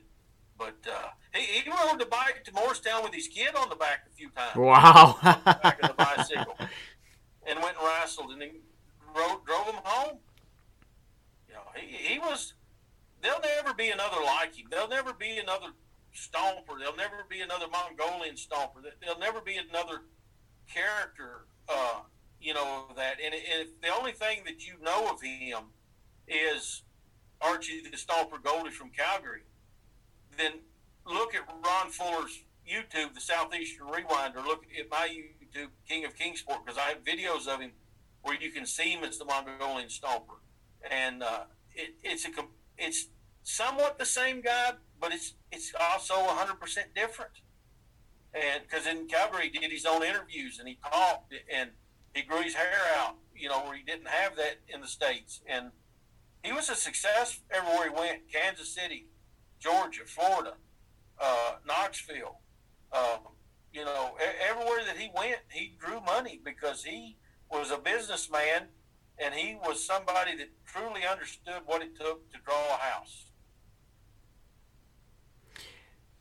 And in keeping with that, it's funny you mentioned like you know he uh, if you only saw him in Calgary, you're missing out, or if you only saw him in one of the other territories, you're missing out on on the the total package that he presented. Because yeah, he was a guy who, like we were saying, not only physically took himself seriously, but took his presentation seriously. So you have, and that's what I I totally agree with your point that you'll never see another one like him because it, it's almost impossible in today's day and age that you're going to have somebody who is that disciplined to make sure that who they portray in the ring is who the people see them as instead of you know yeah, they they go home and they hop on twitter and, and they're totally different or, or any kind of you know things like that. He he never went in public. He never went out into public people could see him other than to get to and from the wrestling matches uh, until years later. He, he uh, it, when he was riding his bike alongside the road, he would have the sweats on the sweatshirt and knit cap. So you just saw this big guy. You didn't realize, hey, that's the stomper when you went by him. Uh, you know, he, he protected himself because that was his money, and, and, he protected it as far as you could protect it. He, he would not speak English, or wouldn't, he wouldn't speak. Period and, and if they stopped at a gas station, he wouldn't speak. Uh, most time he didn't get out of a car. He would have one of the other boys go do it. When Don Carson and Gorgeous, he just he protected it all the way. All right, so I know you you are a very busy man, and I got to let you go for the night tonight. But uh, where can uh, people get in touch with you? Uh, at King of Kingsport on Twitter, uh, on Facebook, facebook.com slash pro wrestler Beau James. That's B E A U. Everybody misspells it the first time. also, if you want to see some of the stuff that Stomper working with me, which I got a lot more to go up, I've got a streaming service, Southern States Wrestling Network.pivotshare.com. Free seven day trial to check it out.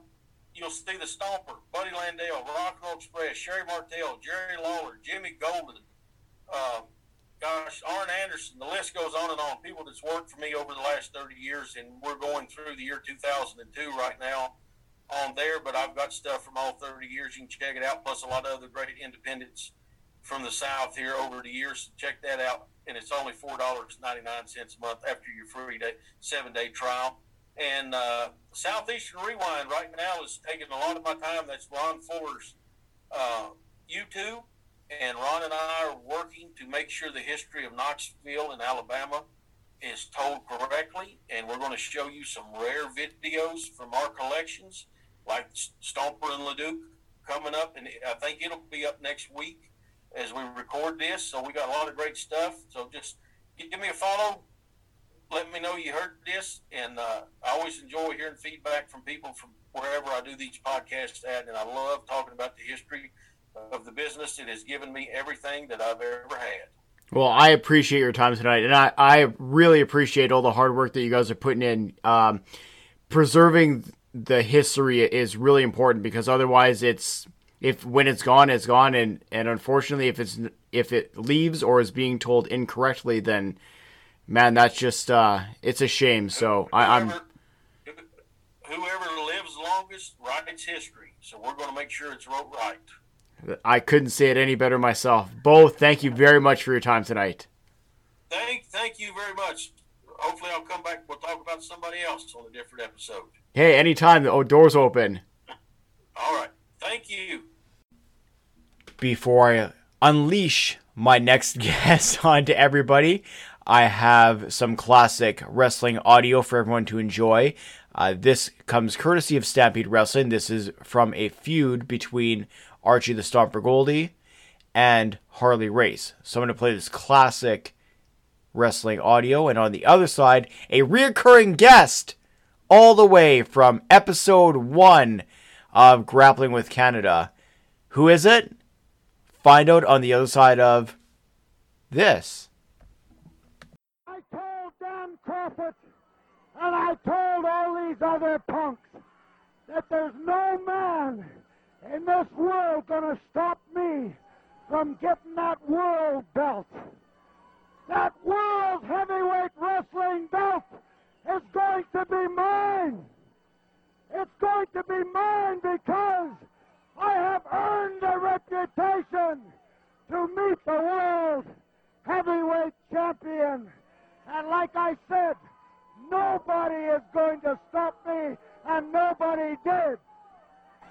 Well, you told me you've beaten him three times. That's right. Here comes the man that I have beat three times when he was the U.S. champion. There he is. Three times. That's right. You know, it never, it never.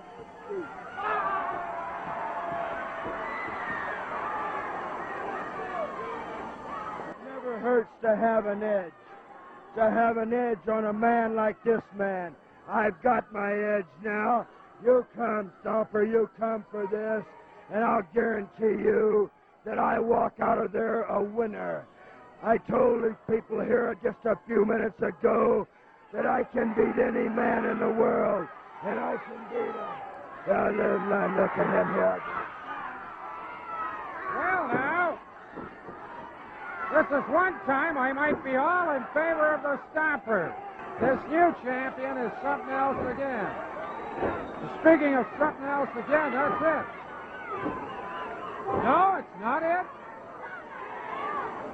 Like I said before, nothing is going to keep me from the world's title. Not even the world's champion. Well, you want to know something? Look at him. The Stomper just going to work on this guy Harley Race, and nobody is interfering. Nobody seems to give a darn. Like I'm going to say again, nothing, nothing is going to keep me from the world's title. I don't give a damn what I have to do to win it. All right, very pleased to be joined on the line with returning guest from episode one. You may remember him, uh, the author of, like I said in that episode, the Bible of Stampede Wrestling, Mr. Heath McCoy. Heath, how you doing? Very good. How are you? Oh, I'm doing pretty good. Uh, I can't really complain right now, and if I did, nobody would listen anyway. So there's that. so, uh, for any of the guests who haven't listened to our first episode, first off, shame on you because it was tremendous. But for those who may not be familiar with yourself, uh, let's just hear a little bit about yourself before we get into today's uh, topic du jour. Sure. Um, I wrote the book. Um, the reason I'm talking to you right now, I wrote the book Pain and Passion: The History of Stampede Wrestling. So uh, I was uh, I was a newspaper journalist for for uh, 15 years. A lot of my career was in the Calgary Herald. Uh, I was actually a, a, you know a music and, and uh, pop pop critic, pop music critic, and stuff for years. But uh, there, was, there was a point when I was doing news. Um, in 1999, I was I was just sort of starting off at the Calgary Herald, uh, and that's when Owen Hart died, and I wound up uh, going to the Hart House uh, to, to cover that story. And I had a insight into the, the Hart family that I think the other reporters around me didn't have because I had grown up watching Stampede Wrestling. I, I'd grown up with the Hart family. Um, and, I, and I followed them into the WWF.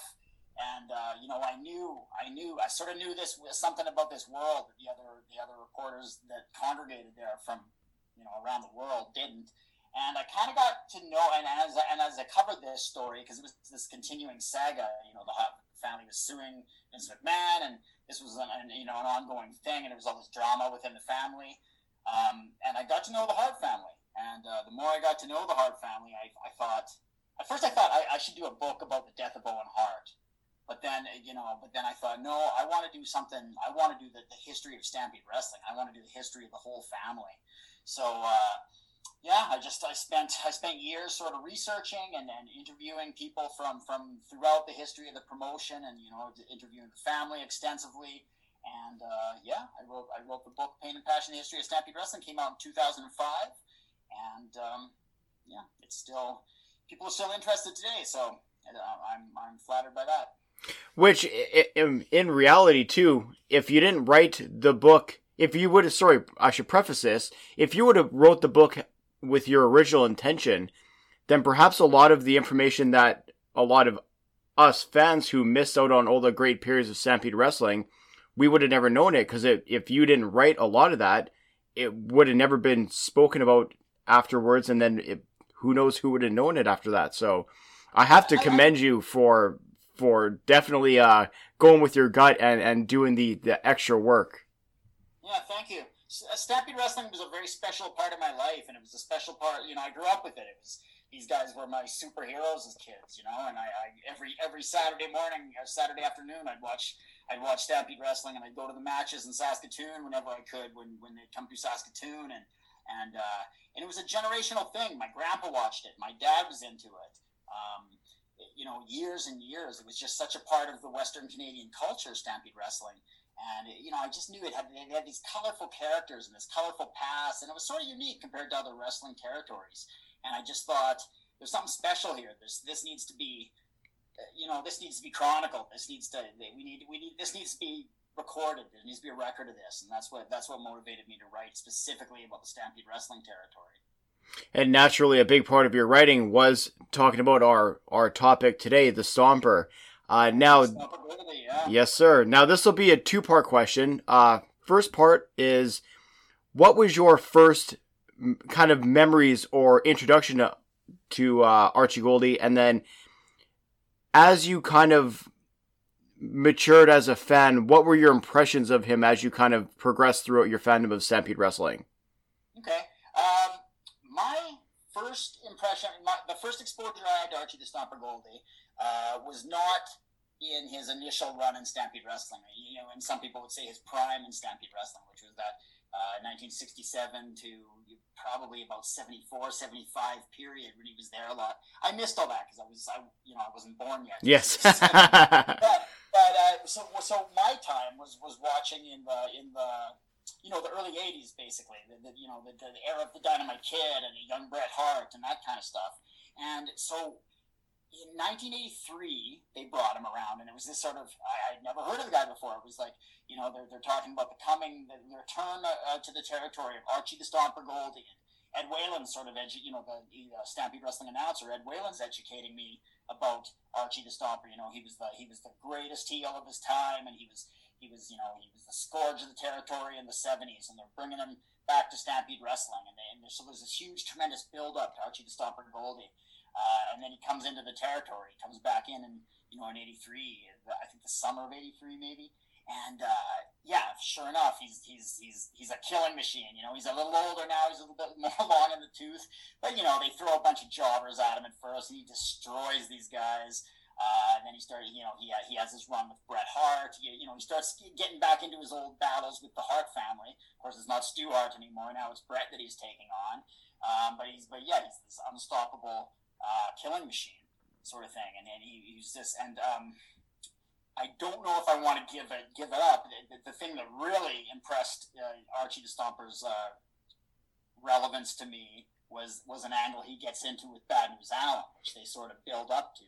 Uh, I don't know if you want to talk about that now, or if I, we should save that for later. That's a little tease for a little bit later in our conversation tonight. Yeah. So, yeah. so you were introduced to him more in the lore aspect, and then you got to see this this legend that was played up by uh, by Ed Whalen and everybody else. Um, yeah. So for yourself, being that okay, so you hear about him, then you get to see him in person. Were you, when you were attending the shows and when you were seeing him, did you start to see that um, that kind of turn from the fans where yeah, he's a heel, we're supposed to boo him, but they had so much respect for him that it was kind of like those I don't know what, what it, it just the, the crowd had that certain type of energy around him. Not like they didn't hate him because he was a heel. They booed him because they knew he was that damn good at being a heel.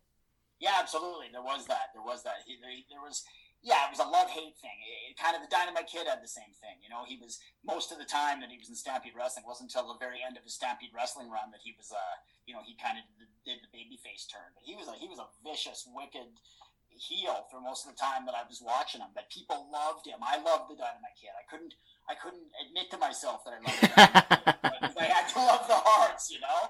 But I loved him. I thought he was the greatest, and and uh, and it was the same thing with Archie the Stomper. Uh, yeah, he he was the heel. He got the booze. Uh, people, you know, jeered him and hated him, but they, there was this tremendous respect for him, especially from the old school fans. And you know, Ed Whalen, again, he taught, he kind of educated the young fans like me and said, "This guy is something." Like even Ed, who's like, you know, Ed would do the his announcer thing, and he would he would kind of heckle the heels and you know be outraged at the antics of the heels, and you know, and, and obviously he's supportive of the of uh, the baby faces, the Hart family, and, and their cronies, but you could tell Ed has got this great respect for Archie the Stomper, and he's happy. He's happy that Archie the Stomper's back. You know, you, you just sort of picked up on it that this guy was something special, and he had this great history.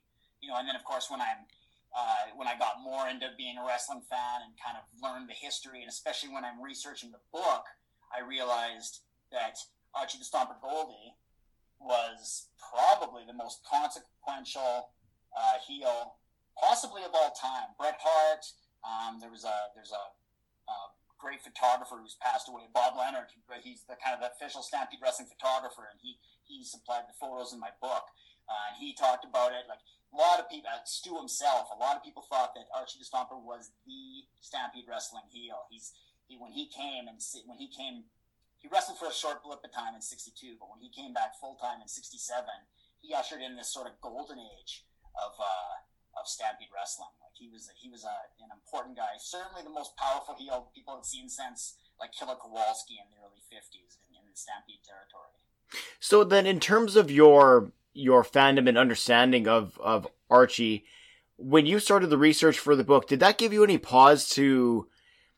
you know you there's all this lore and there's all this um all these stories and everything in regards to him did it give you any pause to be like maybe i don't want to dig too much into him to keep the mystique, or was it, oh, I got to know, I need to know even more about him now in terms of researching the book? Oh no, yeah, I'm a journalist. I want to know everything. I wanted to, I wanted to dig in and get into. I wanted, to, I didn't want to do away with the mystique. I mean, I wanted to express that mystique and that and just exactly what he meant. But I still wanted to get the, you know get the story of the, the real story of Archie. And I and I actually I have to admit uh, I didn't ever really get a great interview with Archie. It was always, he was living in uh, um, Tennessee at the time. Um, when I did talk to him, I got in with him because uh, his he was great friends with Bob Leonard, who was a huge help with my book. But he kind of, you know, I never got to talk to him in person. It was only on the, on the phone a couple times and he kind of had that kayfabe mentality. Like he didn't want to share very much with me. A lot of the Archie stuff that I, the best Archie stuff that I got, comes from other people. You know, all the, the you know fifties or so interviews I did with other people that talked about Archie. I got a little bit from Archie, good quotes and and everything, but he didn't divulge that much to me. And that almost seems to be uh, the story of his wrestling career. Almost is, you know, th- there's the wrestler that you see in the ring. Although in Canada he was very much uh, up front and forward with the promos, in the states, totally different character. But but regardless of the two, he, he was you know in the ring, outside the ring, in wrestling, outside of wrestling. Just to me comes off as one of the most serious and intense persons about himself. Like he always seems to be this person who um, presents himself in a very, yeah, just just a, a very serious, a very very serious, matter of fact. Yes, no, exactly. I couldn't say it better myself. Yeah. Yeah, he actually, he absolutely, and he is that way. I mean, when I spoke to him, and from from the people that knew him well, he was that way. He was a serious guy. You know, he he had a lot of respect for the Harts, especially Stu. Stu broke him in the business and everything, but he hated like that. You know, you've I don't know if you've heard that the Harts are perpetually late for everything. yes, so it's sort of a scramble. It's sort of a family trait. You know, they they they're living on Hart time. People say, and uh, and it's true. And Archie was very prompt. He was very punctual. He did not like that. He was often he was often fuming at them because of stuff like that. You know, he was uh, and he you know he was never. Um, I mean, I think he would have. A, I, think Bob Leonard talked about him and Archie having a few beers here and there, but he was a very he was very serious about his health. I, I, I apparently like as an old as an old guy, long after he, he retired, he would bike sixty miles a day sometimes. Like he was serious about his health. He was serious about about everything. He was uh, he was kind of a and right from being a, a young kid, he was he was just a very driven, no nonsense, serious, you know, kind of right in your face guy, I think. And you had mentioned naturally that he was broken in by the Harts who yeah. do who do run on a Hart time. you are correct about that. Yeah. But but he had quite the uh, interesting start to his uh, wrestling career. I don't think I've ever quite heard a story like his. It's so cool. Shall, you want, you want, shall I talk about it? Yeah, and then I'll I'll step over you once in a while. But yeah, let's get into it then. Yeah, yeah. I mean, so yeah, I, will go right from the start. He grows up. He's an Alberta kid himself. He, you know, Calgary, Alberta is of course the home of Stampede Wrestling. He's he's from Carbon, Alberta. It's a it's a it's basically he grew up on a dairy farm in in the little town of Carbon, Alberta. It's I think 75 uh, miles northeast or kilometers northeast of Calgary. Um, it, you know, he's just right. It sounds like right from the start. He's just this sort of intense, loud, brash, scrappy sort of kid. Um, he loved wrestling. He loved wrestling from an early age. He'd go to the matches uh, in the early 50s.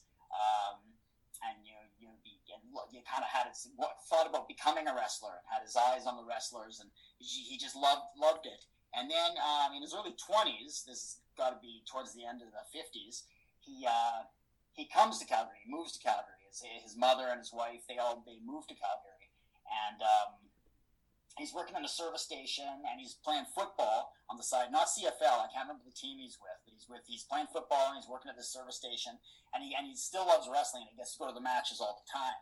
Uh, and, his, and his brothers are there and they're always egging him on and he's, he's a big strong boy and they're like you know you should get in there you should you know get in there and fight take on a wrestler and at one point he, he marches up to the ring grabs the microphone away. I'm not sure if it was Ed Whalen or if it was one of the other announcers over the years at, at that at that time. I've heard it was Whalen. I believe it was Whalen. Yes. I've heard it was Whalen, but, I, but then sometimes when I look at the timeline, I think, well, was it Whalen? But anyway, he grabs the microphone away, and Al, Murder Mills, and Tiny Mills are getting into the ring. Uh, and these guys are like some of the great heels of their time. They're legendary as well, and they're legit tough guys. Archie starts yelling into the mic, calling them on. They're like, "An "Okay, boy, get in the ring." They're, they want, they want, yeah, because they're going to teach this Mark a lesson. Absolutely, yeah. He's and he's climbing into the ring to take them on, so he's got he has no fear uh, and completely, you know, believes in himself. Uh, and he's climbing into the ring, and then uh, apparently that first time security or the cops or whatever came running in, and they, they drag him out of the ring, and he's ranting and raving that they'll take him on any time, and they're they're heckling him. Uh, and then a, a couple weeks later, he comes back and he bolts straight to the ring, coming I think coming after the Mills brothers again. Uh, and Stu grabs him before he gets in the ring, and I guess Stu whispers in his ear. He says to him, "If I let you go, you're dead." And, and Archie, you know, uh, uh, gets in his face and he's saying, I'm not scared of you. I'm not scared of those guys in the ring. I want to be a wrestler. I can take on anybody, you know, and, and, and Stu talks him off the ledge. He basically says, well, you know, why don't you, if you think you're, you can, you got what it takes to be a wrestler, why don't you come to the dungeon? You know, Stu's salivating at this, at this. No, of course.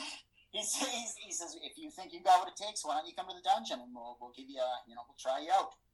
So sure enough, Archie comes to the to the dungeon, and I, and I think you you and your listeners know well what happens to people in the dungeon. So for anybody who is not familiar, and and once again, you have to go back to uh, episode one. Again, my conversation with Heath. Uh, the Hart Dungeon is easily the most infamous and famous, depending on how you look at it, uh, wrestling quote unquote training rooms in history where many men have shed many tears, many screams, and uh, other yeah. bodily fluids at the hands yeah. of Stu Hart and, and, and had their blood vessels broken in their eyes from being squeezed so tight. And yeah, Archie gets the full the full treatment. And I'm sure Stu wanted to hurt him too because of the way he you know the way he behaved at the matches. And Stu talked about how he remembered like sticking his head down by his belly button so he couldn't breathe, and just twists him into a pretzel. And he just he just works over Archie well. And Archie. Uh, I, I don't think he left there. I think I don't think he walked out of there. I, I believe, from what I'm told, he crawled. He crawled out of the dungeon up those iron stairs and, and got out of there. And uh, they don't see him again. Stu says, "Okay, another guy that I chased off here, another big shot that thought, he was, you know, could take on a wrestler." And they don't see him again for three or four months, and then he comes back. He comes back and he knocks on the door, and, and, and, he, and he's humble and he's polite, and he says to uh, "You know, you taught me a lesson." Please, Mr. Hart, train me. I want to, I want to be a wrestler. So Stu takes him down and, you know, get, does the same thing to him week after week after week. Apparently, uh, at the time, he lives uh, five miles, only five miles away from Hart House uh, with his with his wife and his and his mother. So he, every day he would, you know, or however however often he would trudge, you know, the five miles through through the you know the frozen snow you know the snow and the you know you know the lovely Calgary winter sort of thing. He go to the Hart House, uh, you know, get worked over, and and and then like carries his somehow carries his broken body home, and his mom mom would look at him and say, "There's something wrong with you, boy," and he'd keep going back. He'd keep doing it. He was determined. He wanted to, you know, he wanted to get in the ring. He wanted to be a wrestler. And sorry, I just want to pause you for one second because yeah. people people who are maybe not from Canada we'll always hear about you know the infamous Canadian winters and you know having to trudge through s- snow, which is a legitimate thing. But the important thing to realize here as well is Stampede Wrestling was one of the f- very few promotions that had an off season. They didn't run during the summer.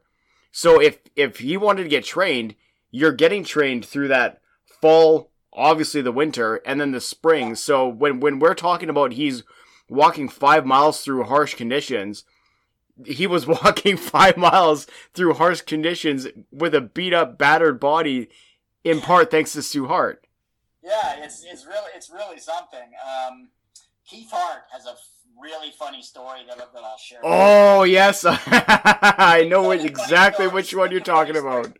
Yeah, Keith Hart remembers watching Archie get get you know get just the hell beaten out of him by his dad, uh, and he remembers I guess at one point Stu puts him in, in a in a double grapevine type of hold, and in the struggle getting this on him, he winds up you know heals him, kicks him in right. He actually kicks him in the nuts. He sticks his he jams his heel right into his nuts, and uh, you know beats the hell out of him. And Archie you know crawls back to the bench, and in agony. Uh, and and uh, Stu, uh, Keith is there. You know, I think Keith is probably a teenager or something at the time. Archie uh, looks at him and he says, "Hey kid, you ever seen a swollen nut before? look, look, look, look what your old man done to me." And he pulls his, he pulls his shorts aside, he pulls his trunks aside, and and Keith, you know, still talking. He remembers this black and blue nuts, you know, testicles swollen the size of a coconut, and uh, you know that's the kind of thing that he he went through um, to become a wrestler. And they broke. So he get finally in 1962 they give him a shot and they let him come in. You know, then he go, comes into the ring, but he doesn't. Uh, I don't know if Stu doesn't believe in him or, or if he thinks he has to prove. He, you know, Archie's got to prove himself somewhere else. But they bring him in, and at first he's sort of just a jobber. Like he's not doing much. He's, he doesn't have a lot of promise. They're not. They're not pushing him, and he gets fed up and he winds up going to the, the southern United States and, and you know and doing and wrestling there and kind of making a name for himself there. And that's when he become they developed this whole Mongolian stomper uh, gimmick for him there, where he you know he's he's this sort of mute Mongol. Uh, Bob Leonard used to joke and say, you know, he's the only a Scottish Mongolian. Yeah. they, they, you know, he grows this this um, like pony, this kind of ponytail on the, the, the base of his skull, basically. Then he had the um, Fu Manchu as well, correct? Yeah, yes. And he's mute. I think later maybe they let the Mongolian Stomper talk. I, I don't. I'm not positive, but but but earlier he's a mute Mongolian and he's this killing machine. But he makes a name for himself as this gigantic heel. Um, to the point, and then and then the tables turn a little bit. And in '67, uh, Stu's you know business has been bad. The, the, the mid '60s uh, was a real lean time for Stampede Wrestling. If you look at the cards from the period and stuff, they're not that impressive. Um, so Stu's hurting, and he's trying to revamp the business a little bit. He, they they kind of relaunched themselves with the Stampede Wrestling logo. Before that, they were Big Time Wrestling, and then they were Wildcat Wrestling. Uh, but you know, this kid he trained now is a big star in the South, so he then he, he coaxes Archie back. Okay, so there's there's one thing that you had brought up, and it kind of ties into an ongoing theme that I've been kind of trying to dig into in regards to kind of the the lore of Archie Gouldie, because you'll read in articles. I'm not saying all of them, but you'll read quite often that he was temperamental or hard to deal with. And from everybody that I've talked to, and other interviews that I've read, it doesn't necessarily seem to be that case, except for the fact that we talked previously that he always took himself very seriously.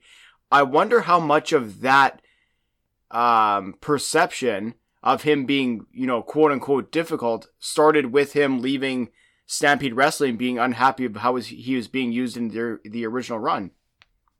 Maybe, uh, but I think you know, I think any wrestler would do that. I mean, I think that's what that's what it was. It was expected of wrestlers back in the day. You get started, and you know, you know, you got to go from territory to territory and start to pr- sort of prove yourself. And for whatever reason, Stu didn't give him a reason to prove himself, or didn't give him the the uh, opportunity to prove himself in the early '60s.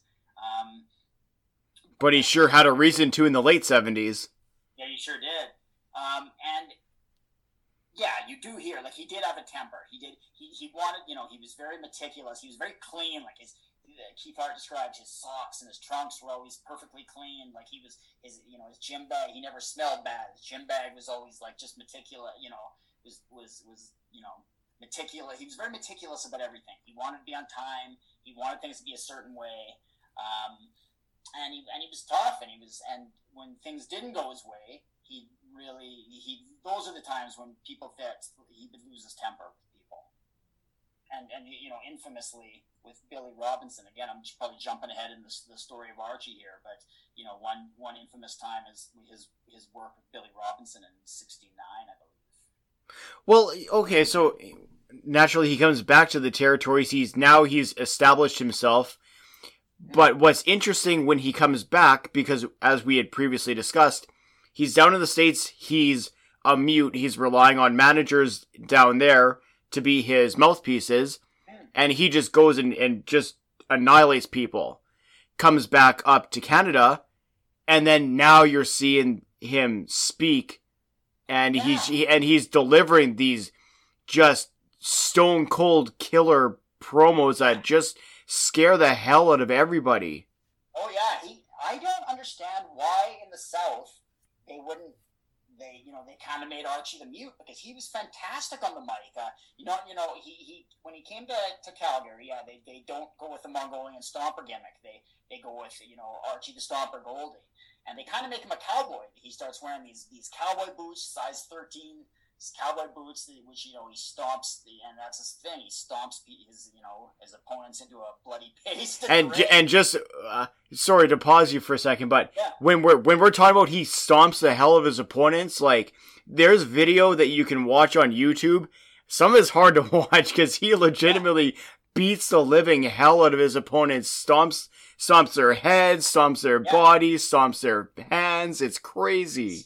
Stomping them. He, they call for Stomper for a reason, and you know, and they give him that uh, uh, the vest with uh, the the you know with the, the lasso, right, on the back. Horseshoe on the back. Yeah, that. Oh, the horseshoe. Yes. Kind of, yeah, they kind of make him up into, into into a cowboy, and they and they let him be on the mic. They let him talk, and he delivers a hell of a promo. Like he's this he's this sort of wild, loud, threatening, just seething cauldron of rage. He's got this this pierce, intense, piercing you know, it looks straight into the camera, and you feel, you, you know, you'll, it, it's it's terrifying. And to, to be in the ring with him, or to you know, to meet him in a dark alley would be would be an absolute nightmare. You know, just through the TV, he's got this.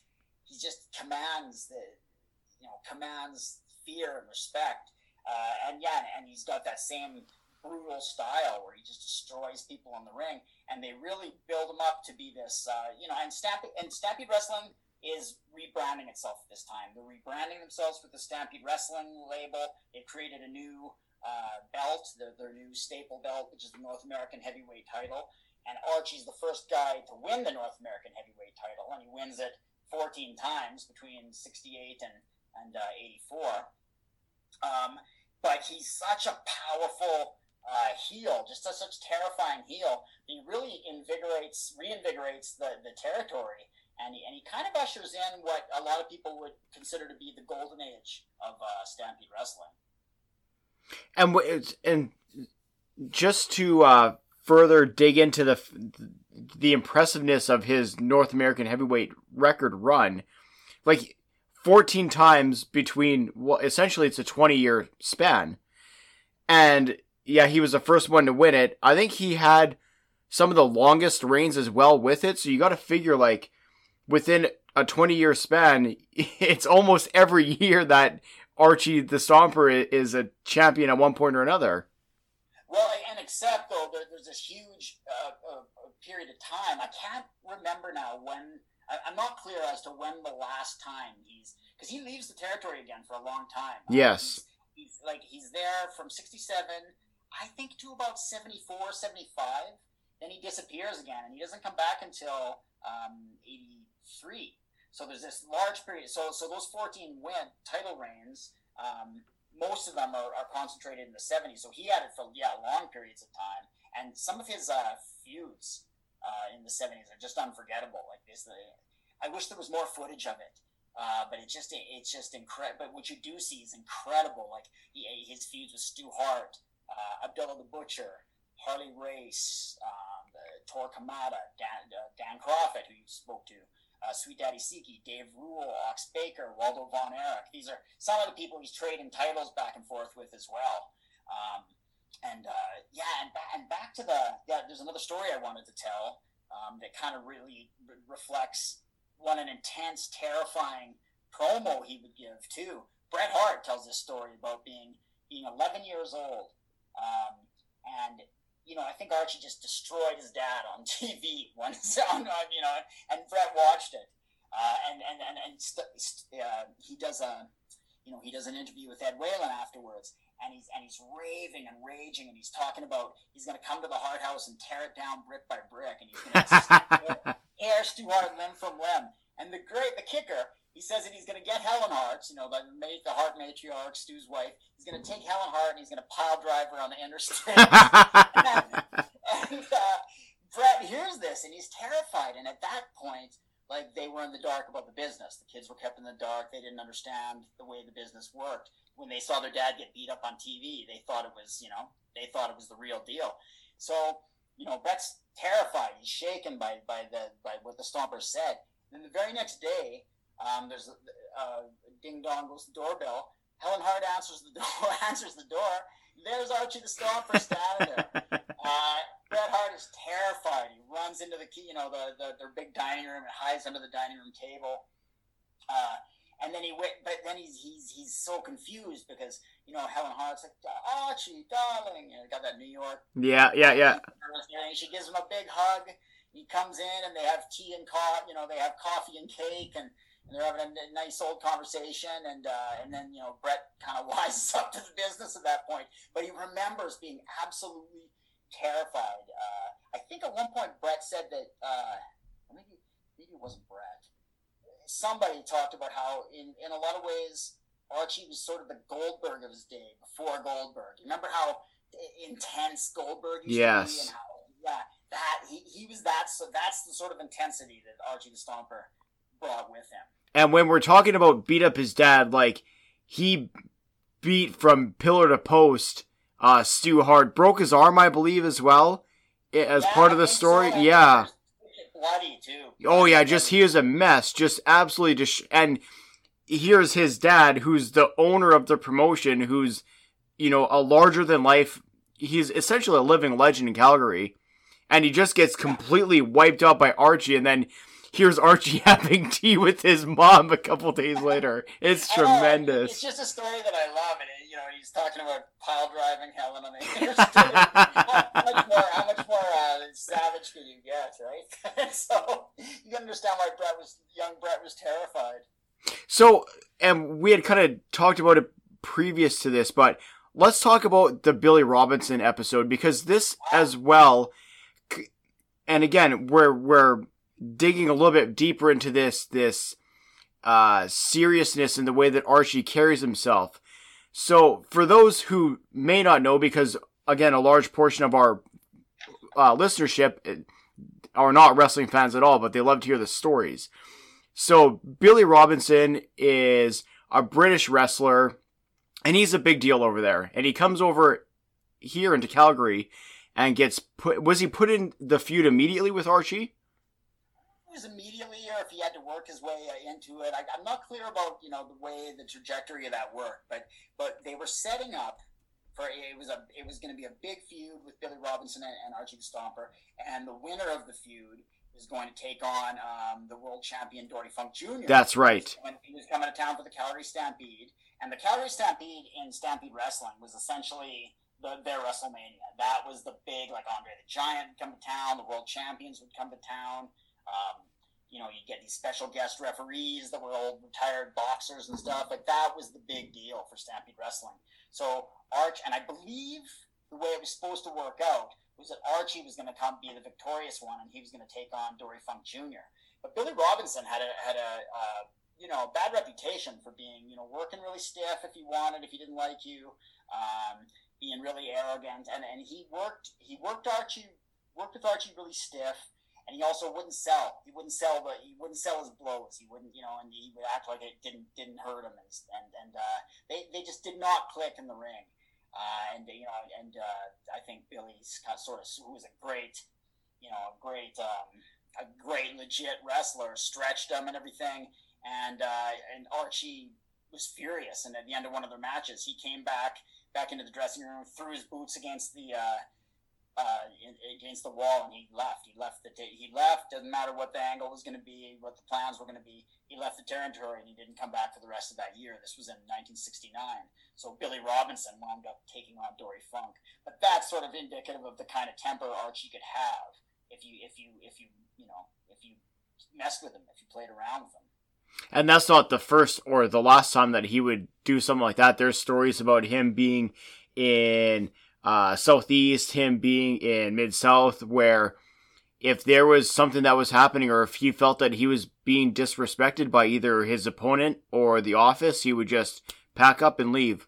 I believe yeah. that there was a story in Southeast where it was in the middle of middle of one of his matches, and uh, I I'm gonna get the story wrong, and I apologize if I do. Somebody will correct me, I'm sure. Send your hate tweets to at six underscore podcast. It's okay.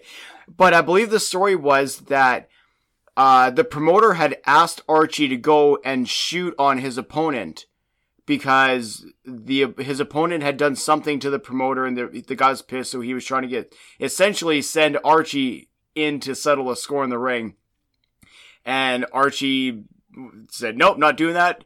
Rolled out of the ring, walked out of the arena. I don't think he set foot back in the territory. That sounds like the kind of thing he would do. He was he was uh when he set his mind to something, nothing was going to turn him around. I mean, if you think about it, walking away from the Billy Robinson thing, even if Robinson was making him look like it, you know look bad in the ring and wasn't cooperating, I mean, this is a shot. He, this was going to be him and Dory Funk Jr. Like that's a major deal, and he just said he wasn't putting up with what, what Robinson, had, you know, was doing, and he's gone. He wasn't going to put up with it. And yeah, that does sound like stuff that you know. That does sound uh, in line with what we hear about Archie. So there's obviously he had a very storied career, you know, back and forth from Stampede, going uh, down to the southern states, especially. Uh, he spent some time in Japan. He spent some time in Australia as well. Now, when he comes back to Stampede in the 80s and you start to get your first taste of him, that also kind of leads us to another story that we had kind of prefaced before this uh, the big event that happened in 1984. Yeah, so once again, uh, this is something that we had touched on very briefly during uh, episode one, the Stu Hart and Stampede Wrestling episode that you had graciously joined me on. But let's dig a little bit deeper into what happened that night and then really what the aftermath was. Sure, because it's one of the most consequential things in Stampede Wrestling history, certainly. And and um, more than that, unfortunately, because of revisionist history from we'll just say certain organizations. It's one of those things that kind of gets overlooked as oh it's just that thing that happened in canada. Nobody saw it. So we're going to dispel a lot of that right here. Yeah yeah i mean whatever what do you say what you want about the revisionist history. This is one of the most this was an amazing angle and the whole the way it went down kind of blew up in, in the, the Hart's face, though. Here's what happened. So basically, they, they bring Archie uh, back, you know, and the territory is red hot in, in, in the early 80s. Uh, after, you know, Archie left the territory, uh, I think around 74, 75, because things were, it was, the territory was going into another slump. Uh, not very good cards, not very good guys coming in. I think just Archie saw the writing in the wall, and he, you know, he was a much hotter draw in, in the South, and he wanted to go back south, and you know, do other things. So he left Stampede Wrestling, didn't come back for a long time. And then the, uh, the Dynamite Kid in 78 comes along. He reignites the territory and, and, and much the way Archie did in 67, um, gets it, you know, the territory red hot and, you know, other talents start coming in and the territory is just on a huge, great high point at this point. And, and so Stu, I think, coaxes Archie to come back into the territory. And uh, Bruce Hart, Stu's son, is running. He's doing a lot of the creative at that time. He's he's kind of got this vision vision for how he wants to bring Stampede Wrestling into the future and, and into the '80s. And he often winds up in conflict with his dad and his brothers over it too. But Bruce had some great ideas, and this was this is one of his greatest ideas. So they bring Archie to the territory. The the, the huge heel of the time, the, the, the absolute menacing heel uh, in the early 80s in Stampede Wrestling. Same way Archie had been in the, in, this, in the early 70s was Bad News Allen. Bad News Allen was uh, much like he, he was intense, so intense on the mic. He had this intense, terrifying stare. Uh, he was just brutal in the ring. He, he destroyed Bret Hart. He destroyed Dynamite Kid. He destroyed everybody he came across. You know, he had this killer, this insane feud with David Schultz. Um, he was he was just a he was he was a he was a force. He was terrifying, and so he was the monster heel of of of, of the current stuff, you know, of the early '80s. And then they bring in the monster heel of the early '70s. Uh, and at first, they team the guy. They, they, they team the two of them up. You know, they're they're two they're two bad guys. They, are obviously going to be buddies, right? They're going to be friends. And uh, and then they, they had this other sort of little side angle cooked up where Archie brings with him uh, his supposed son, Jeff Gouldie, who's this who's this rookie wrestler. I think his name is Tommy Dalton from Georgia. He's 18 years old, and he's this rookie nobody's ever heard of. But they bring him in as Jeff Gouldie, and this is the son. This is the Stomper's son, who he's breaking into the business. So there's that little side thing going on. Um, and you know, so Archie comes along. He's there for a few months, and he he go he has feuds with Bret Hart and and everybody as well. uh, and then and him and Bad News Allen are friends. Uh, and then they, there's a, a, I think, geez, hope I don't get the date wrong here. I believe you might know it better than me right now. It's December 2nd, 1983, that this, the, the, this fateful match happens. It's December 2nd or December 3rd? It's December 2nd, Uh, yes.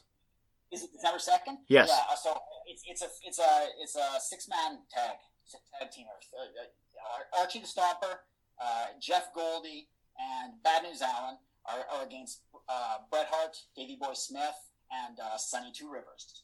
And it's a great match. It's a it's a great you know he, heel versus babyface match. Uh, the babyfaces pretty much got destroyed if I, if I recall it right. Uh, but then after they're sort of they're they're like not even a part of the story because Bad News Allen double crosses the Stomper. Uh, his his you know his Japanese warlord manager uh, Wakamatsu comes to the ring with his kendo sta- kendo stick, and uh, another heel Kerry Brown comes into the ring, and they you know they they they hit they hit Archie from behind. They take him down. Um, they they calf rope him to a ring post. Um, Bad News Allen, this is one of his big things. He takes out a fork and starts raking it across Archie's head. So, Yes. you know, it gets it gets some juice. Um, you know, Bret, Davey Boy, they've dissipated at this point. Um, and then he takes the, you know, the little rookie whelp son, Jeff Gouldie, takes him outside the ring. Bad News Allen does. Pile drives him on the, on the concrete. And, you know, essentially, you know, according to the, to, you know, the angle, breaks his neck. And Archie is flipping out. He's he's tied to the calf to the, he's tied he's calf rope to the ring post and he's he's pulling on the ring post and he's freaking out. Um, Bad News Allen gets back into the ring and, and there's absolute pandemonium. Like these guys pulled this off with such uh, precision, just so so beautifully. The crowd buys it. They absolutely buy it, and they go nuts. So, uh, uh, uh, actually, um, there's a little riot in, in the Victoria Pavilion this night. Um, at, an old man comes up and hits Bad News Allen with his cane. And Bad News Allen grabbed the guy by the throat and he throttles him. He says, You don't touch me, old man. Your ticket doesn't give you the right to put your hands on me. Uh, Which further back- incenses everyone. yeah, further incentive because he's beating up an old man here. He gets back into the ring, and it, you can see this on YouTube. And anybody who thinks this is just some Canadian thing that didn't matter, I mean, it's one of the great. I think it's one of the greatest wrestling moments of all time. Bad News Allen is he's screaming at Archie. He's screaming. He's saying, you know, I crippled your son. I helped him die. I ended his career. Archie's flipping out, and Ed Whalen, who often had conflict with the Hart family. Ed Whalen wanted to be family entertainment. Um, and he didn't want the violence. And he was sort of he was a he wasn't just an announcer. He was like he had he held a lot of power because he was he was you know he was a newscaster. He was the he was the head. He was a big name at the at the station where the Stampede Wrestling ran. He was a sportscaster. He, he was you know he was the voice of the Calgary Flames. He was a big guy in Calgary. And he would sorry, I don't I don't mean to cut you off too, but he would he was also big in terms of the production of the actual television sh- show. Yeah, and and and, and there was many times where if something was going to make air that he didn't like, he would edit it off, and I I know that that had caused conflict for quite a few wrestlers. Very much so. Yeah. In fact, in the seventies, there was an in the mid seventies, there was a point where he left for a while because he thought it was too violent, too bloody, and he only came back because Stu agreed to, you know, kind of to get get it get away from that a little bit and get back more into the, you know, the old old old timey wrestling. But Ed Whalen's disgusted by what's happened here. He's disgusted by this, um, by this riot that's happened. He's, uh, you know, he's he's a like I say, he's a he's a respected figure in town. He doesn't want to be attached to this. I think it hurts his reputation when things get this out of hand. And the Harts never really clued him in as to what was going to happen in the ring too. So he wasn't wise to what was going to go what was going to go on. Now whether he believed that what happened to Jeff Gouldie or he was just he was just disgusted by the way by the way the angle had gone and the way the whole night went to, went to hell. It's hard to say, but uh, he, he was disgusted, and he, yeah he he's, he does his interview with Bad News Allen, and, and then they cut away. They cut away. It goes, you know, they, they won't air it anymore. And then at the end of the show, he's in the ring. Everybody's cleared out of the pavilion. Uh, it, it, it's darkened. It's it's it's Ed Whalen and Archie the Stomper, and there's just a, a sort of a spotlight in the ring. Uh, and it's just this dark, quiet interview. And, and, and Archie the Stomper, who are used to being this raving, lunatic in the ring. He's he's quiet. He's he's like he's a depressed man. He's slumped over. It's just brilliant. Like for anybody that said he couldn't do a promo, he slumped over the you know the the the ropes, and he's he's regretful and he's mournful and he's sad and he's and he's he's he's expressing regret that he ever got his kid into the wrestling business and now his son's crippled and uh, it's just this amazing and it's such a contrast to the ranting raving promo that uh that Bad News Allen had just done too and then Stomper comes somber and sad and uh but then the intensity builds up but he never raises his voice but he's got that intense stare and he yes. and he says no, I'm gonna you know he, he vows revenge on Bad News Allen essentially uh, and after after and then after he leaves, Ed Whalen expresses his disgust at the whole night. It's what at what's gone down, and he he drops his mic and he quits. He says, "I'm this is this you know this is the last time I'm in Stampede Wrestling." I can't remember what exactly he said, but he retired. He on the air he quits, and you take that. and What a major figure, respected figure Whalen was in the community Plus, you know, the violence that happened, the fact that Bad News Allen got in an altercation with a fan, the media totally turns on uh, on, Stamp- on Stampede Wrestling. Uh, the Boxing and Wrestling Commission turns on Stampede Wrestling. Uh, Bad News Allen is fined. Like this, this, this, this brilliant angle. It's going to be. It should have been like King Kong versus Godzilla. You know, like the the, the monster. The monster versus monster. Monster, monster, monster. It should have been the King Kong versus Godzilla. It should have packed packed the arenas. Um, it, and it, I, I, I, always equate it to uh, you know Orson Welles' War of the Worlds, like when you know the story of he's he's reading War of the Worlds on the air.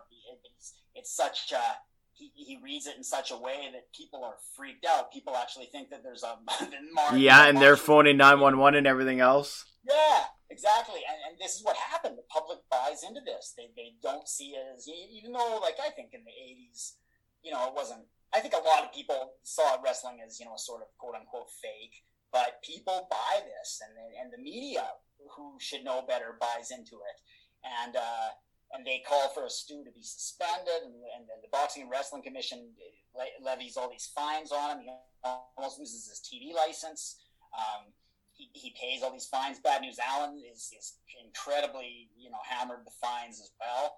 Um, all told, Stu winds up losing three hundred thousand dollars. He he loses the, the big the big kicker is uh, the Boxing and Wrestling Commission, Calgary Boxing and Wrestling Commission takes away his his license, so he can't promote Calgary shows. So for the big uh, Bad News Allen Archie Stomper match, they have to take it out to um, uh, the Sarcee Reserve. It's a, it's a First Nations reserve outside of just outside of Calgary. They have to take it there, it's the dead of winter you know, people that people love going to the Victoria Pavilion. They don't want to go all the way out to the Sarcee Reserve, and there's all this media shade thrown at thrown at the business and stuff. And anyway, it doesn't wind up being what it's supposed to be. They have this big strap match at the uh, at the uh, what was the name of the the arena? Anyway, I don't I can't remember the name of the arena right now. But it, but they but it's just not what it's supposed to be. You know, it should have been this huge deal, but instead it becomes this sort of it it kind of almost cripples Stu at this time when he when he when he's you know he, he loses three hundred thousand dollars, and at this is around the same time that Vince McMahon begins sniffing into the territory. Yes. Buy out Stampede Wrestling, and he's and he's taken such a blow from from what the way this match goes down. So sorry, I've gone into this huge tangent, but it really I'm just trying to get across how consequential this is this uh, this whole Bad News Allen Stomper thing was for Stampede Wrestling and how it, it led to you know them shutting their doors.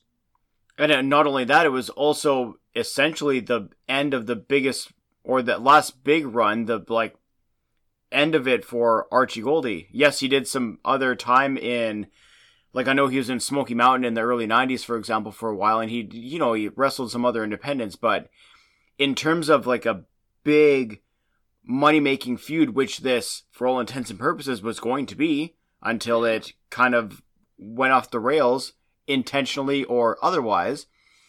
Uh, it just kind of, you know, this one, you know, idea, this one feud, this one, whatever you want to call it, not only cripples Stampede Wrestling, which then forces a sale to Vince, it essentially ends the the last big run of Archie the you know Archie the Stomper it it just it changes the course of wrestling history in a way that I feel a lot of people just don't they don't grasp the gravity of how how different things could have been if if this all didn't happen if it would have in an alternate universe if this had gone off without a hitch and they had had the matches the way they were supposed to be presented and this feud the way it was supposed to be presented without meddling from and you know say what you will about the athletic commission but that was unfortunately their prerogative at the time especially yeah. with the increased media uh, presence and uh, and vitriol so it just uh,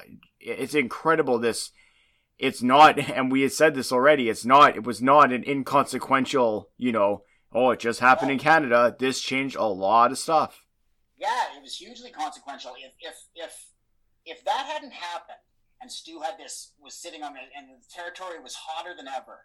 He might have been able when Vince came around, when Vince McMahon started sniffing around and wanting to buy the territory from him. He might have been able to say, "No, I'm, I'm, we're doing just fine here. We don't need you," sort of thing. But as it was, he was, you know, he was hurt. He was, he was, there was, a, he was in a bad way. He had Helen Hart in his ear saying, "I can't take this anymore. We got to end this, Stu. You're losing money here. You're hemorrhaging money." Um, so this kind of, this makes him take the deal from Vince and the deal from Vince includes, and which Vince totally reneges on, and, and you know the Harts not come out ahead in this deal at all.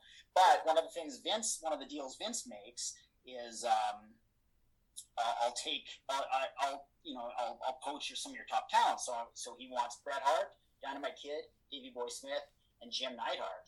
And I mean, um, you, you well know, and your fans well know how huge this is the British Bulldogs and the Hart Foundation. Bret Hart goes on to be the you know the world you know one of the most one of the hugest wrestlers of all time. You know this them going to the WWF at that time.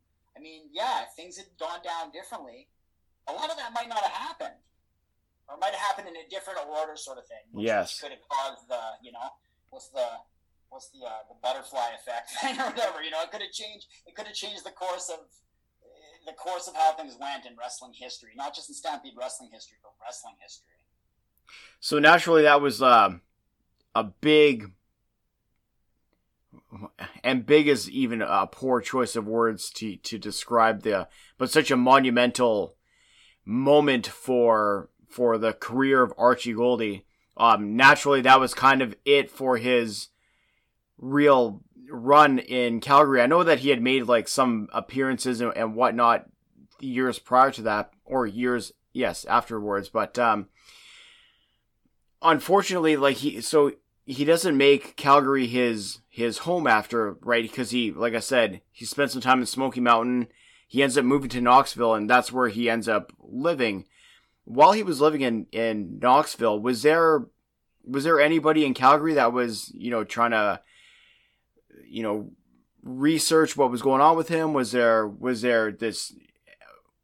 I'm I guess what I'm trying to ask is when he had left Calgary, was he just kind of gone and forgotten?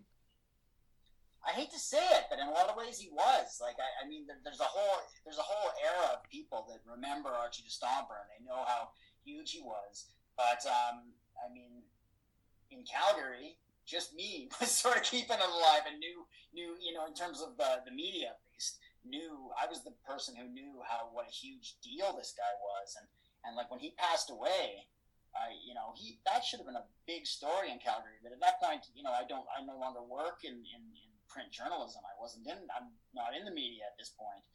Uh, so you know when he passed away. I almost wanted to call them, you know, I almost wanted to say to them, like, this is a big deal, Archie Stomper. The CBC did something on him uh, thank God. But, but yeah, I mean, the Calgary Herald, even the Calgary Sun, which was sort of the wrestling paper, they didn't really, they didn't do anything to mark the occasion. They didn't do, you know, they it's like he, it's sort of like he was forgotten, and I think it, it, it's a real shame. I always wonder if that's because, like, I wonder if he if he would have been, you know, and forgotten is such a horrible way to say it too, and I I don't yeah, mean I, I, like it makes me queasy to think of. Yeah, I, I, not forgotten, but he just didn't get his due. Okay, yes, I'll go with that for sure. Yeah, and I me uh, clearly I mean no disrespect with the way I'm saying it. Yeah. Um, but I wonder if it would have been a situation where he would have been more uh, recognized, remembered however, whatever connotation you want to put on it, if he had moved back to Calgary, for example, because you you always you you know especially with the Hart family because you know they you know quote unquote made it big and then stayed in Calgary essentially, mm-hmm. or or you hear about you'll hear about other um you know big names that make it big and then they go back home to settle after, whereas you know Archie made it big, also predominantly made it big in the states and then chose to move there. So I wonder if that kind of affects his it's, legacy as well. Possibly, like maybe if he had been in, um, if he had been in Calgary when he passed, you know, the media would have latched onto it a little bit better. He would have been, for, you know, the, kind of front and center a little bit more. For example, like when Bad News Allen died, um, the media did make a big, they did make a big deal of the death of Bad News Allen. But I, you know, I'm not trying to be egotistical here or anything, but the reason they did is because I was there and I said, "This is a big deal. This guy just died. We got to do something on it." And so, you know, we did do a big story on Bad News Allen, what he had meant to the territory, and, and same when Torquemada died, uh, and he wasn't living in Calgary actually. I believe he was living in Saskatoon.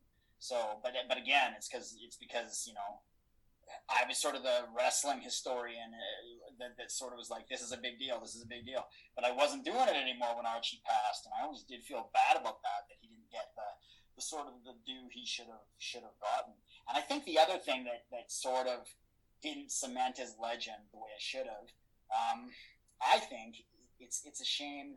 He, time just wasn't on his side, but I, if he could have done a great WWF run, maybe he was too old at that point. Maybe by the mid '80s it just wouldn't have worked. Maybe they would have just. I, I would hate to think and see them, you know, treat him as a jobber or something like that. But if they if they had given him a proper push, I mean, he could have been.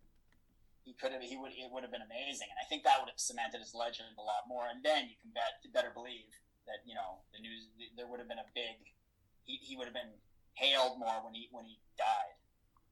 Do you know if there's anything in Carbon that is like? Is there any kind of memorial there, or is there is there anything there in the in the city? Not to my knowledge. I think Carbon's. I, and I, I realize that Carbon's it's like 600 people or something like that. Yeah, no, I don't even know if it's that anymore.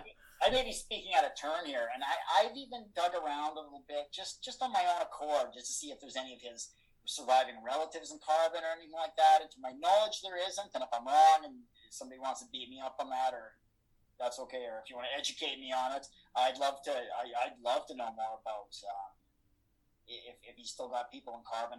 And I, but to my knowledge, though, there's not some, you know, there's not like there's not an Archie the Stomper statue in Carbon or anything like that. There should be, but there isn't. Well, I uh, wholeheartedly agree with that. There should be there should be one in the Calgary Stampede grounds. Uh, it's it's always it, it always annoys me immensely as well. Like the the Calgary Stampede is such a huge Calgary institution, and, and uh, Stampede Wrestling was such a great part of that. And you're in the from the 50s, 60s, right through the 70s, and even the 80s. Um, that was a that was a big attraction of the Calgary Stampede. They'd have this big Stampede Wrestling, you know, the big their sort of WrestleMania of the year would take place during the Calgary Stampede, and they'd be in the Stampede Parade, the wrestlers and everything, and it was always it was a pretty big deal. You know, Andre the Giant come to town; these were major draws, and uh, you know, the Calgary Stampede, I don't think kind of recognizes it the way they should either. Like they should have, just like they've got the, the various cowboys and rodeo people and stuff immortalized in, the, in their their records. They should have wrestlers immortalized too, but they don't. So. Which is that's a shame too, because uh, yeah. and, you know, Stu. They remember Stu. Like there's a, but but that's it. You know, and, and it should be. It should. They should get more. Archie should get more well, hopefully programs like this will will maybe start to sway some public opinion, and we'll see what happens with it. I, yeah, yeah. it's worth a shot at least.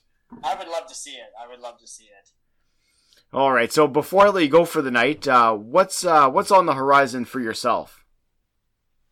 Um, you know what? I'm not in the.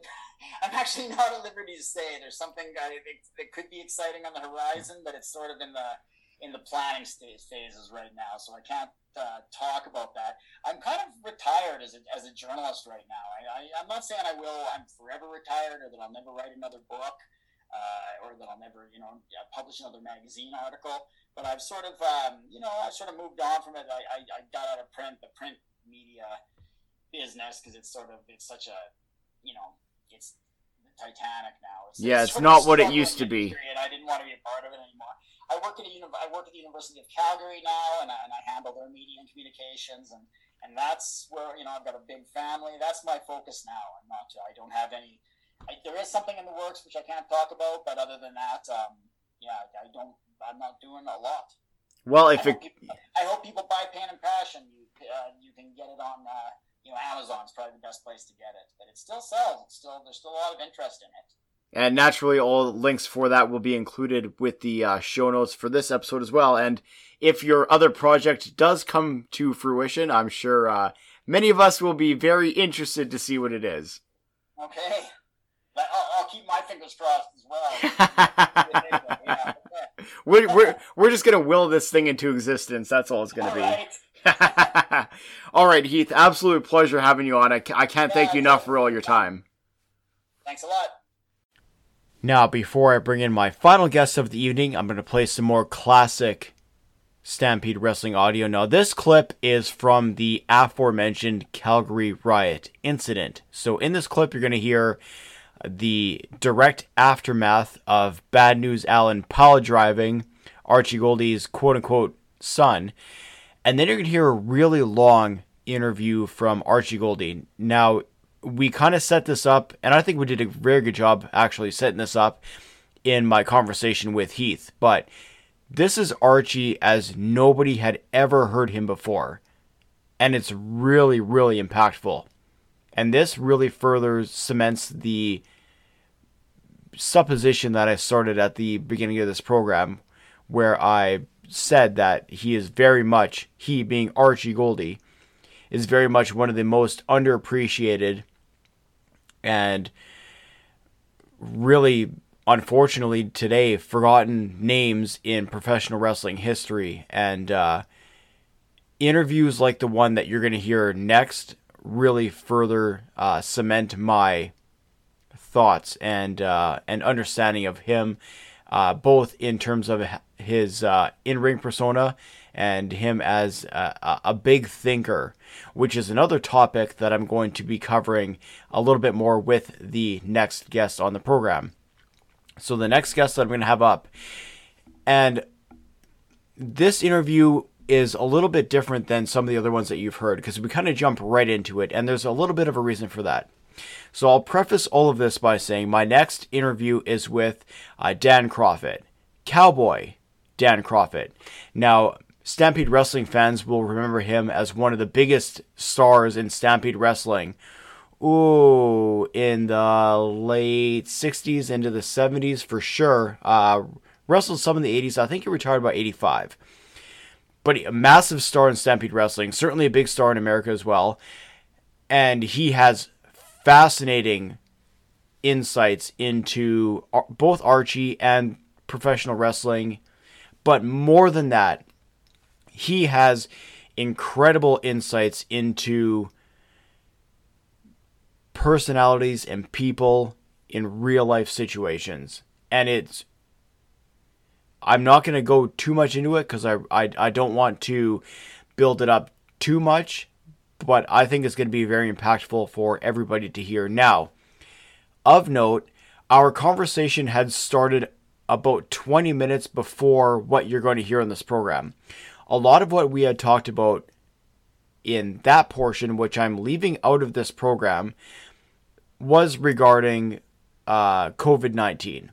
Now, I understand that this is a big thing that everybody is still dealing with in the world. Certainly, where he is uh, in Alberta, it's a big issue. I didn't really want, and this was a hard decision for me to make. I just want to make this implicitly clear. I I thought about this for days, whether or not to include uh, that portion of our conversation. Not that there was anything polarizing or not that there was anything bad about it, just for the simple fact that I realize that people are using this program and things like it, but specifically listen to my program clearly, but uh, things like this to kind of get the escape from what's happening around the world and what's happening in their own backyard. So I was really back and forth with it for a long time. He it was incredible. I'm just gonna put it at that. Uh, it was a great conversation. However, I've chose to leave that part out only because I understand that people are looking for a bit of an escape and I don't want to bog down every program and everything that you hear with this specter of COVID 19. So I hope that you can all appreciate my uh, decision on that one. It doesn't take anything away from the conversation that myself and Dan had. And as you're going to hear when we're talking, l- legitimately, and this is no blowing smoke either, I got him on the phone. I had never spoke to him before, and it was like we were we were old friends. He's just he, he's a, uh, an incredible individual. We had a great conversation, and I really hope that that comes through uh, with what you guys are going to hear. But like I said, before all of that, we're going to take it back to Stampede Wrestling and the fateful night of the Calgary Riot. And then on the other side, my incredible conversation with Cowboy Dan Kroffat. Please enjoy all of it. Terry Brown joins him in front of the ring. So busy jawing with the crowd. I've never seen anything like that. Let me tell you something. Arthur, the Stomper Colby, I've been planning this for a long time. You've been running your mouth that you wanted my belt. You wanted the championship from me, but you thought tagging up with me was going to make me to forget the vendetta I had for you. Put the camera over there and take a look at this man. Take a look at him. Take a look at his son there. I broke his neck. I crippled him. I helped the son of a gun die. Look at this Arthur. Take a look at him. Look at the man there. Look at him. Well, I am uh, in a state of shock, that's all. I have never seen anything quite like this. Stomper, I don't know if you have. I've never seen anything like it. No, it, it was ridiculous. That kid has asked me to train him to wrestle since he was old enough to talk. I've trained him. I didn't want him to start. I didn't want him to wrestle. But he begged me and he said, Dad, I want to follow in your footsteps. I want to be a professional wrestler. I said, okay, Jeff. He had a few match matches down in the States where he went to school. He said, Dad, I want to go up and I want to wrestle in front of my grandma and my uncles and aunts and nieces and everybody else up in my home, our home country up in Western Canada. So I brought him up here and I, Ed, I'm not real proud of it. Bringing him up here, bringing him anywhere and starting him. I'm not real proud of it at all. I've been called a lot of things in my career since I've been a professional wrestler. But one thing that nobody can ever say is I've taken advantage of a young boy. I've wrestled young boys in the ring. But I've never taken advantage of them like that kid was taken advantage of tonight. Was a couple people involved here, Ed. One of them trained with me for several days in the gymnasium, right beside me and my son. Sweating together, our own sweat. Getting ready for the big one, patting them on the back, say, kid, this is the big one, this is your chance.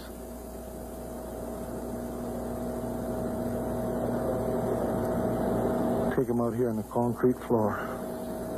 They just took him away in the ambulance. I'm not going to holler and scream tonight, Edward.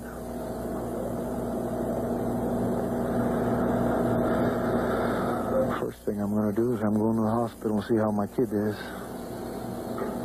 And I'm going to say, Jeff, I'm sorry.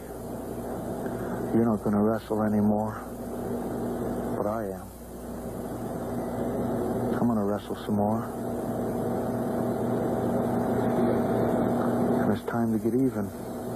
That might be the wrong thing to say in a situation right like now, or maybe a time like this. But I'm sure not going to go up and shake the man's hand that did it to my son. Yeah. And you know, we are professional wrestlers. I'm not out here crying for myself. I'm just sorry I started my son in the wrestling profession. But I'm still fine and well. And just as soon as I leave that hospital and find out my kid is okay,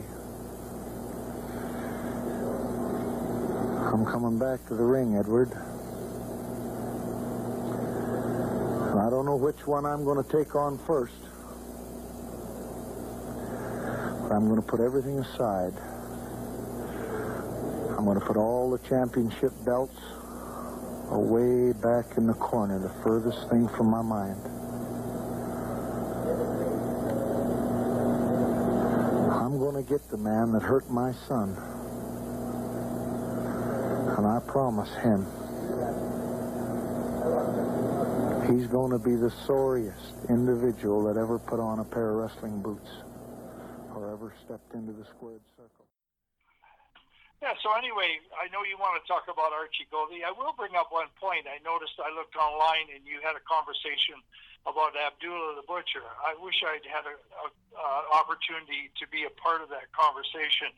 Uh, I, I could have added a real, real interesting dimension to that conversation with regards to my career in Abdullah. But anyway, I, I know you want to speak about Archie tonight, so well, no, let's let's hang on before before we get into that because I would love to hear uh, your position on Abby because it's you know it's it's one of those things like with doing the podcast, you know, um, to really I think I do a, fairly decent job, or at least I like to. I'll put myself over and say I do a decent job of uh, of getting some you know in depth uh, conversation, in depth stories about these subjects that I'm covering.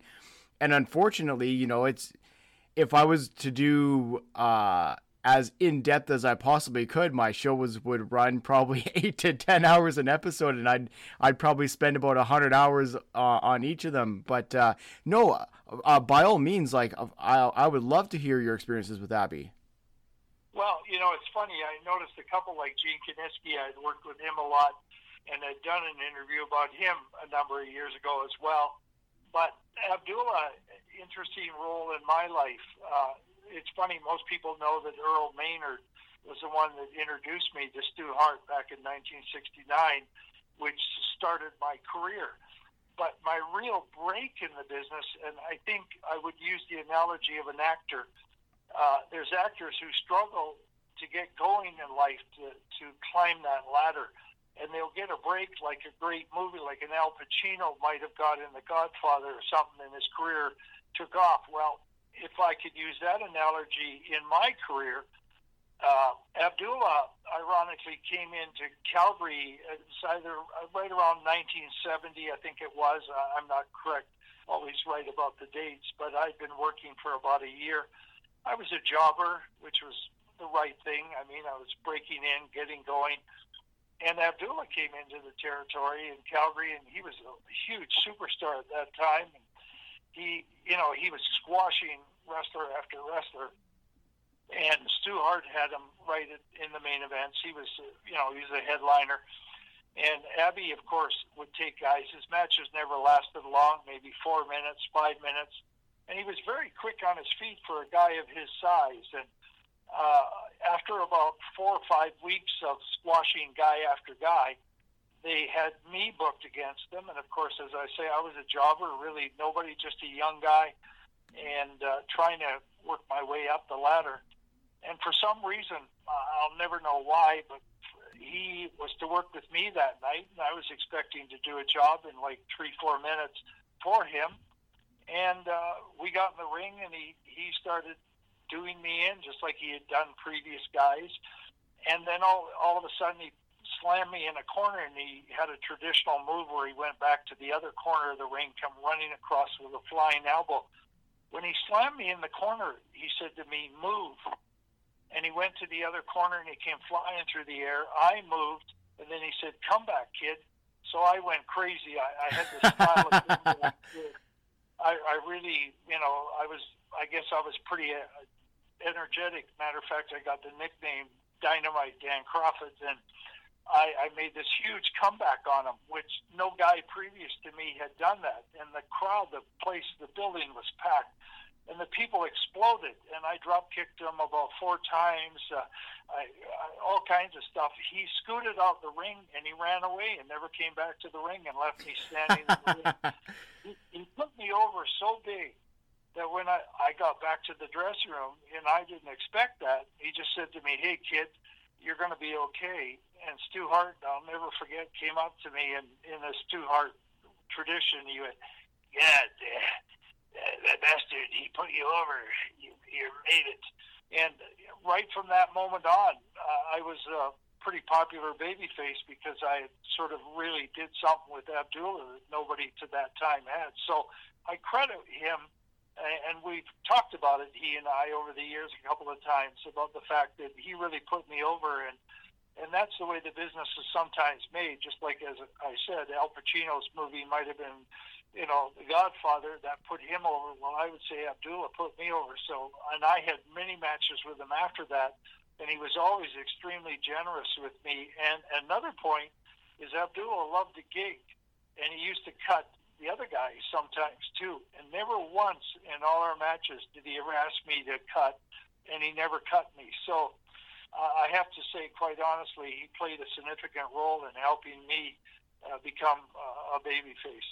That's tremendous. I really I appreciate you sharing that story. That's again, you know, doing these programs. There's always, you know, these these um, you know these untold stories these kernels that you just you dig up and you come across and there's it doesn't matter if it's you know uh like the Kiniski episode like you said or or, or whatever like there, there's in every episode I've done there's always something that brings us back to a, a different episode. It's just it's the more I get into it the more fascinating it is.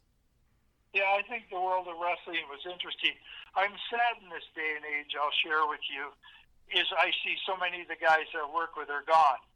And, you know, I'm 76 now, and, you know, I, I know, you know, we don't live forever, and over 90% of my life is gone too. But it's a sad moment when I read constantly about this guy's gone, that guy's gone. And of course, when Archie died, I was, I was quite touched by the fact that he had died because I wish we could have spent some time together. And I remember going, I was invited to CAC in Las Vegas to speak uh, to a fairly large crowd about what I did with my life after wrestling, talking about life after wrestling. And I was hoping Archie could be there. And then I found out that Archie was not well, either financially or physically. You know, he was living a pretty drab life. And, and Bob Leonard, who was alive at the time, shared with me that Archie just wouldn't come to those events because I, I think he was somewhat embarrassed or whatever reason. But, you know, I was deeply saddened by his loss. But it's an ongoing thing. It, it seems like, you know, our generation, there are so many guys that are gone now. And, uh, you know, it's sad to see this. And that's another reason for, you know, doing this program is to kind of – I, I'm not gonna, you know, sit here and tell you that I'm, you know, the world's best historian. Uh, it's not true, but I feel like if I can at least do my part to kind of preserve some of this history and get some of these stories out there that are otherwise would be, you know, lost to the sands of time. I, if I can play at least that small part in this in this equation, then then you know that that really makes me feel good, and that's something that I'm really excited to be able to share with everybody else. Well, I'll add something to that. When I spoke in Las Vegas, I talked about the three elements of my career. And the three elements of my career were obviously the guys I worked with who put me over. I, I never thought of myself as a superstar. I was always cognizant of the fact that it was a work and it was it was working together unified as a team uh, I was always a firm believer that it was about a business and that we told stories, and that was a part of my agenda was to fill the houses. And if I could find guys that would work with me, which I had the great privilege of, uh, I never thought of myself as a great worker, uniquely big, or, or great speaker. But I always thought the business was about us, not I.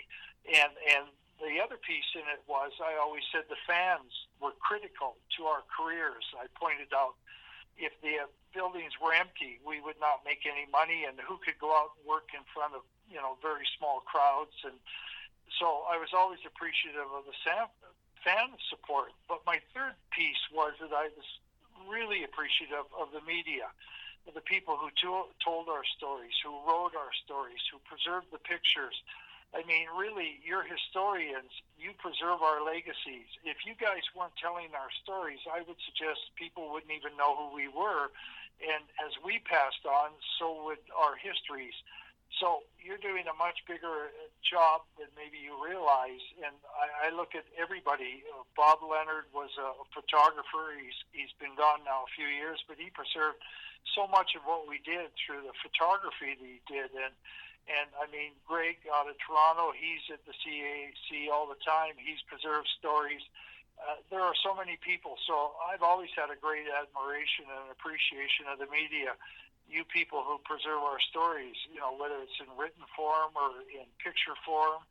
And so, you know, take pride in what you do because I, I'm certainly grateful for the work that you guys do. Well, I really appreciate that, and uh, yeah, you're talking about Greg Oliver. He does a tremendous job. Yeah. Like him and everyone at Slam Wrestling, they do such a great job with everything too.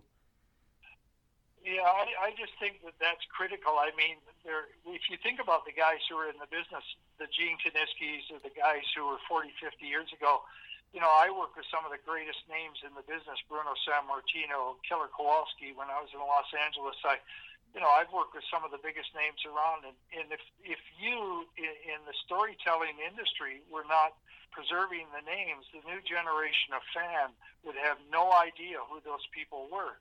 So, you know, whenever I get a chance, I, I've done interviews on YouTube, I've done interviews at, at different levels, even at my age today. People talk to me, and I think, you know, this is a real honor. You're, you're preserving my history along with the history of the people I worked with. So, you know, again, uh, you know, I give you credit and take credit for what you do. Well, again, I I very much appreciate it, and you know, naturally, the the topic of our conversation today is somebody who maybe modern wrestling fans uh, wouldn't know otherwise, and that would be um, Archie the Stomper Gouldie. Um, just speaking about Archie, when were you first introduced to him in uh, in Stampede? In the early 70s. And was that when he? Because I'm trying to think now. Did he start in the mid 60s, if I'm correct? Yeah, I started in '69, but he and I didn't connect till the early '70s. Uh, I was, I, I think you probably know this. I created the ladder match. I invented that in the early '70s, and I had a bit of a reputation about angles and telling stories in the business. I I used to, you know, talk to the promoters or talk to. I used to pick out villains that I thought I could work with. But the first thing I do with them would talk to them about how do we build the business? How do we make this into a sequel? I, I was never a believer of just one match. And when Archie and I first met, I did a, an angle with him called The Destroyer. And I laid out a four to five week program with him, and he he embraced it immediately. And I, I you know, there's so much I could tell you about Archie, and I'm sure you've done your research on him, but uh, I, I, you don't have enough hours in a day for me to share all the stories that I could tell you about Archie. Well, okay, I just want to I want to touch on that destroyer um, angle because that is one that people still talk about today. So, as we kind of um, like, was that your first program with Archie? Then was the destroyer angle? Yeah, it was one of the first ones. When I sat down with Archie, I'd heard stories about him. And I should share with you, I never personally uh, experienced anything I'd ever heard, but I heard he was temperamental, he was moody, uh, he didn't like working with certain people, he picked his shots, he was, uh, you know, he all these temperament uh, things that I had heard. Never once did I ever experience that with him, but I, I remember talking to him and I just said to him, I could care less if I wear the belt. I said to me, what is more important than wearing a belt? Which I had the North American belt maybe four or five times, but I always utilized it in an angle. And I told him, you know, I said to him, I could care less about wearing the belt. I said, you can have it. I said, as long as you and I can do an angle, tell stories that the fans will appreciate and we'll fill the buildings. To me, that's what business is all about. I remember distinctly him sitting across from me in a dress room. He lit up like a Christmas tree and, and said something to the effect, that's exactly how I want to do business. I knew from that moment on that when I presented ideas to him, he would embrace them because it was never about having my hand raised. It was more about telling a story and creating sequels. So Archie became, I would say, one of the, my best dancing partners, if I can use that analogy uh, he just was really, really on board with anything that was an angle. So when I created the, the Destroyer story, he just embraced it immediately. And I, I can tell you, there's a four-minute clip of him and I you could see on YouTube that Archie and I worked, and it was a match that uh, we were going to do that the winner would meet the world champion the next week in Calgary. Uh, I think it was Harley Race, if I remember right. And and Archie said to me at that time, he said to me, you know, I think you should work with Harley Race. I said I could care less. I said, really, Archie, let's go out and have a good match, and you can win this in the middle of the ring. And and you know that was where he and I really clicked. That he saw I was about business. It wasn't about ego or narcissistic, you know, attitude about had to win or had to look great. And I can't really say enough about him. And as I say, the, the destroyer angle really was one of our biggest angles, and that from that moment on, we just continued doing some really good business. So, for anybody sitting at home who who is not familiar with that angle, essentially how it played out, and please correct me if I'm wrong, but uh, you both had a match. Uh, he essentially you know, kind of crushed you. I think he uh, he came out saying that he ended your career, that you had brain damage or whatever. You took some time off. I think it was you took a couple of weeks off, and then you came back under a mask as the destroyer, so the fans had no idea who you were. This brand new, you know, uh, baby face to go against Archie Gouldie, who just, you know, he just he took out our guy. Now here's this, you know, this masked Avenger, if you will, to come back, the destroyer. And uh, if I'm not mistaken, that angle was it several weeks, and it was it sold out buildings uh, left, right, and center. Yeah, to put a little more detail on it, uh, when I laid it out to him, and which you know was rather interesting because even Stu Hart was kind of surprised that I was willing to do this, but I had had a young fan who was standing. It came in the ring. I introduced this young fan into the ring and and uh, you know brought him up, and Archie Gouldie was going to beat this kid up, and it set the it set the stage where I was going to defend this local young boy who was a fan, and so the conversation started at that, and then when we finally had a match, him and I, I told him, I said, "You're going to literally destroy me."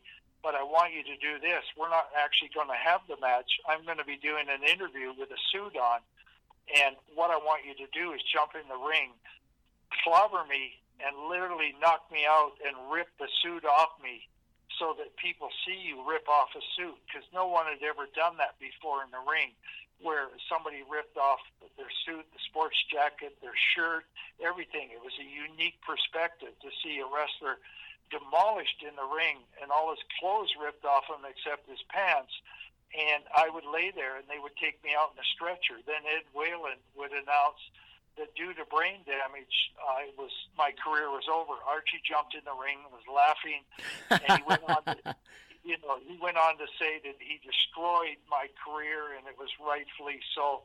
I knew that would build the hostility in the fans' minds to see that on television. And the kid was supposed to be crying. The young boy was crying because this had happened to me.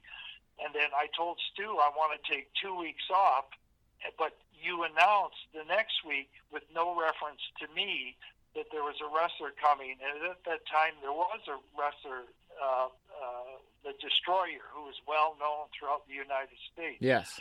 So I borrowed him as a copy. The people would think, okay, this guy's coming. They know all about the Destroyer. This is a world-renowned wrestler. So what I did is I waited a couple of weeks, and then Archie was booked against the Destroyer. But to fool the fans, what I did was I not only wore a mask, but uh, inside my outfit that I had on, I put on heavier clothing to make myself look like 20, 30 pounds heavier. And, and that way, and then when I got in the ring with Archie and, and we got into a battle, I immediately took over and I took him down and then I stepped across his throat after pounding on him for a while and I slowly took off my clothes and then I lifted my mask off. I, I think the sound in the hall, the building, was deafening. And from that moment on, we took that match all over. Then we moved it to the big building from from the pavilion. The next week, we booked it into the next building, which was much much bigger, three times bigger. We sold that out. Stu said he turned away. He thinks around seven thousand people were turned away from that arena, and we took it all over Western Canada and sold it out everywhere. Archie, from that moment on, obviously he became a partner in ideas. So whenever I was able to sit down with him and talk to him, and the other thing that emerged from that, which was really a compliment, I had other heels that came to me and you know said, "Hey, I'd love to work with you. You know, what is it? You got any ideas?" So when I worked with Tor Kamata and I created the ladder match and other matches for them, sort of earned their respect, and and it was a critical piece because it elevated me into the main events. I was making a better living, and I was able to go to other territories and do relatively well. Of course, Los Angeles became a, a high point for me, you know, having the belt there and working with Seiji Sakaguchi and working in a 20-man battle royal with Bruno Sammartino and some of the biggest names. So really, I, I think what elevated my career was creating angles I recognized early sitting in the dressing room. I looked around the room. These guys were a lot bigger than me. I was six feet, about two thirty, but there was guys, you know, massive physiques, good-looking guys, good talkers. So I had to find a way to, you know, protect my career, create longevity, and it was angles for me. Telling stories was the way to do that. So from my perspective, working with Archie, he was a perfect fit for telling stories. I've always uh, read articles, read interviews, heard other interviews uh, regarding Archie that he was very much like the thinking man's wrestler. He was always planning that next match. He was always planning that next story. So hearing you back that exact information up is is fascinating. Yeah, he was great that way. I had guys say to me, and, and Stu Hart even shared with me that Archie could be temperamental and that, you know, he wouldn't work with certain guys. But he and I, funny enough, were on the same page about certain types of wrestlers. Excuse me. There were some wrestlers in the business, and I don't think I need to use their names, but some of them were bullies. There were some guys who were not cooperative. They're, you know, their narcissistic attitudes and personalities made it very hard to work with them. Archie had no time for those guys. I know of two or three guys he refused to work with because, you know, maybe they were shooters, uh, they were, you know, hard to work with, they weren't cooperative in the ring, and Archie just he shied away from that. I, I remember on several occasions he and I talked about the fact that this was a business, and that filling the seats, filling the buildings increased our paydays, and it elevated our presence in the business. So to me, it made common sense, and to him as well, but you know, I always enjoyed his his his time with him. I, I just I can't say enough about the guy. For me personally, you know, he was like finding a dance partner. We just him and I we danced to the music. He was great. So naturally, you worked with him quite a bit in Stampede. Were you able to work with him outside of that territory as well? No, funny enough, you say that because I know he worked in other places as the Mongrel and other territories. Yes. I was in Louisiana you know, I was in the deep south, Louisiana, Arkansas, Mississippi, all those areas, and, and he was in other areas in in the U.S. Then I was in Los Angeles or I was working Portland, I was working Vancouver, but Archie and I just never connected outside of Calgary. It was almost a natural fit. Ironically, I think Calgary was our best place to work. He and I were sort of a, if you were to think of Hollywood as the place to make movies, I would say that Calgary was the place for he and I to work because the chemistry. I was very fortunate to be over as a babyface, and he was the, probably the premier heel at the time. I still think today that Archie was one of the greatest heels that Stampede Wrestling ever had. I, I would say that he's easily the greatest homegrown heel that they ever had. Like, yeah, sure, they brought in a lot of, of great import heels, like you know we were talking about Abdullah just previously, but like he like he built himself in Stampede. He was he was the like, like he was the prototype for a homegrown heel. He just did so much for himself there. Yeah, I would have said what made him as good as he was. I would have said with his physical physique and his speaking ability and his believable work, he was a solid worker. That he would have been a, a WWE superstar even in today's world. And those are two different worlds. Like you know, the world of WWE today you know, you look at the the physiques of the guys and the type of work they do and the stories, and you look at our time, it was a total different time. Uh, you know, I'm the first one to admit that I may not have made it in the WWE. I may have got in the door if I could have convinced Vince that I was an idea guy. I was talking, you know, about filling the buildings and shooting angles. But from a physical and working perspective, I don't think I had what it took to be a WWE worker. And I think, to be quite honest with you, a lot of the guys in the business during my era, physically or from a working perspective, would have never made it in the WWE. It was a, it was a different time. But I think Archie had the capacity to be a WWE worker uh, at any time, and uh, that really speaks volumes to, to his ability, I believe. When I was doing my research for this program, and we had talked about slam wrestling before, I had come across an article that you had written in regards to uh, Archie once he had passed away. And you had a line in here that I wanted to circle back to because it kind of encapsulated what you just spoke about. So in, in the article you had written, he should have been a bigger star. It's like a guy who played in the CFL who could have played on any team in the NFL, but he stayed in Canadian football. I don't think Archie ever reached the limits. And to to your point, he almost could have been he could have been the biggest heel I don't want to say in the world, but certainly in North America. Why do you think he made the choice to not make the jump to a larger promotion? Yeah, I'm not sure. I can't answer that. You know, sometimes in life things lie within that individual's decision making, and maybe he didn't ever share it, or I'm not, I'm not sure. I, I can't speak to that. The, the, interesting thing about Archie was when I had heard that he ended up in the U.S. Uh, working in the sheriff's department and that, and you know, I, I often wondered what would become of him. So many of us in the business. This is this is a piece that doesn't get talked about a lot but many of the greatest names in the business in retirement find some of the greatest failure. And I, I don't mean that in a mean way. I, I, mean it from a point of observation. Is that we get so caught up in the world, and that's one of the speaking points that I tried to address when I went to Vegas and I've spoken at other outlets. Is talking about creating a second career, finding yourself, uh, reinventing yourself after wrestling is a lot of the guys are not prepared for that, you know, after and not to, you know, not to avoid your question regarding why he didn't step up. But I noticed that where he went after his career often led me to wonder if Archie was prepared for retirement or how long did he feel he could work. A lot of the guys worked far too long, in my opinion there's guys in the WWE who I think could have retired sooner or should have retired sooner. Uh, you know, their appearance and their quality of work declined. Uh, but, you know, I talked about that on numerous occasions about creating a career. I got very involved with community work. I do volunteer work. I'm on different committees. I do fundraising. I do charity work. It, it really comes down to one sentence finding purpose in life. So quite often, I've now at my time, I look back on a lot of the guys who were superstars in the business.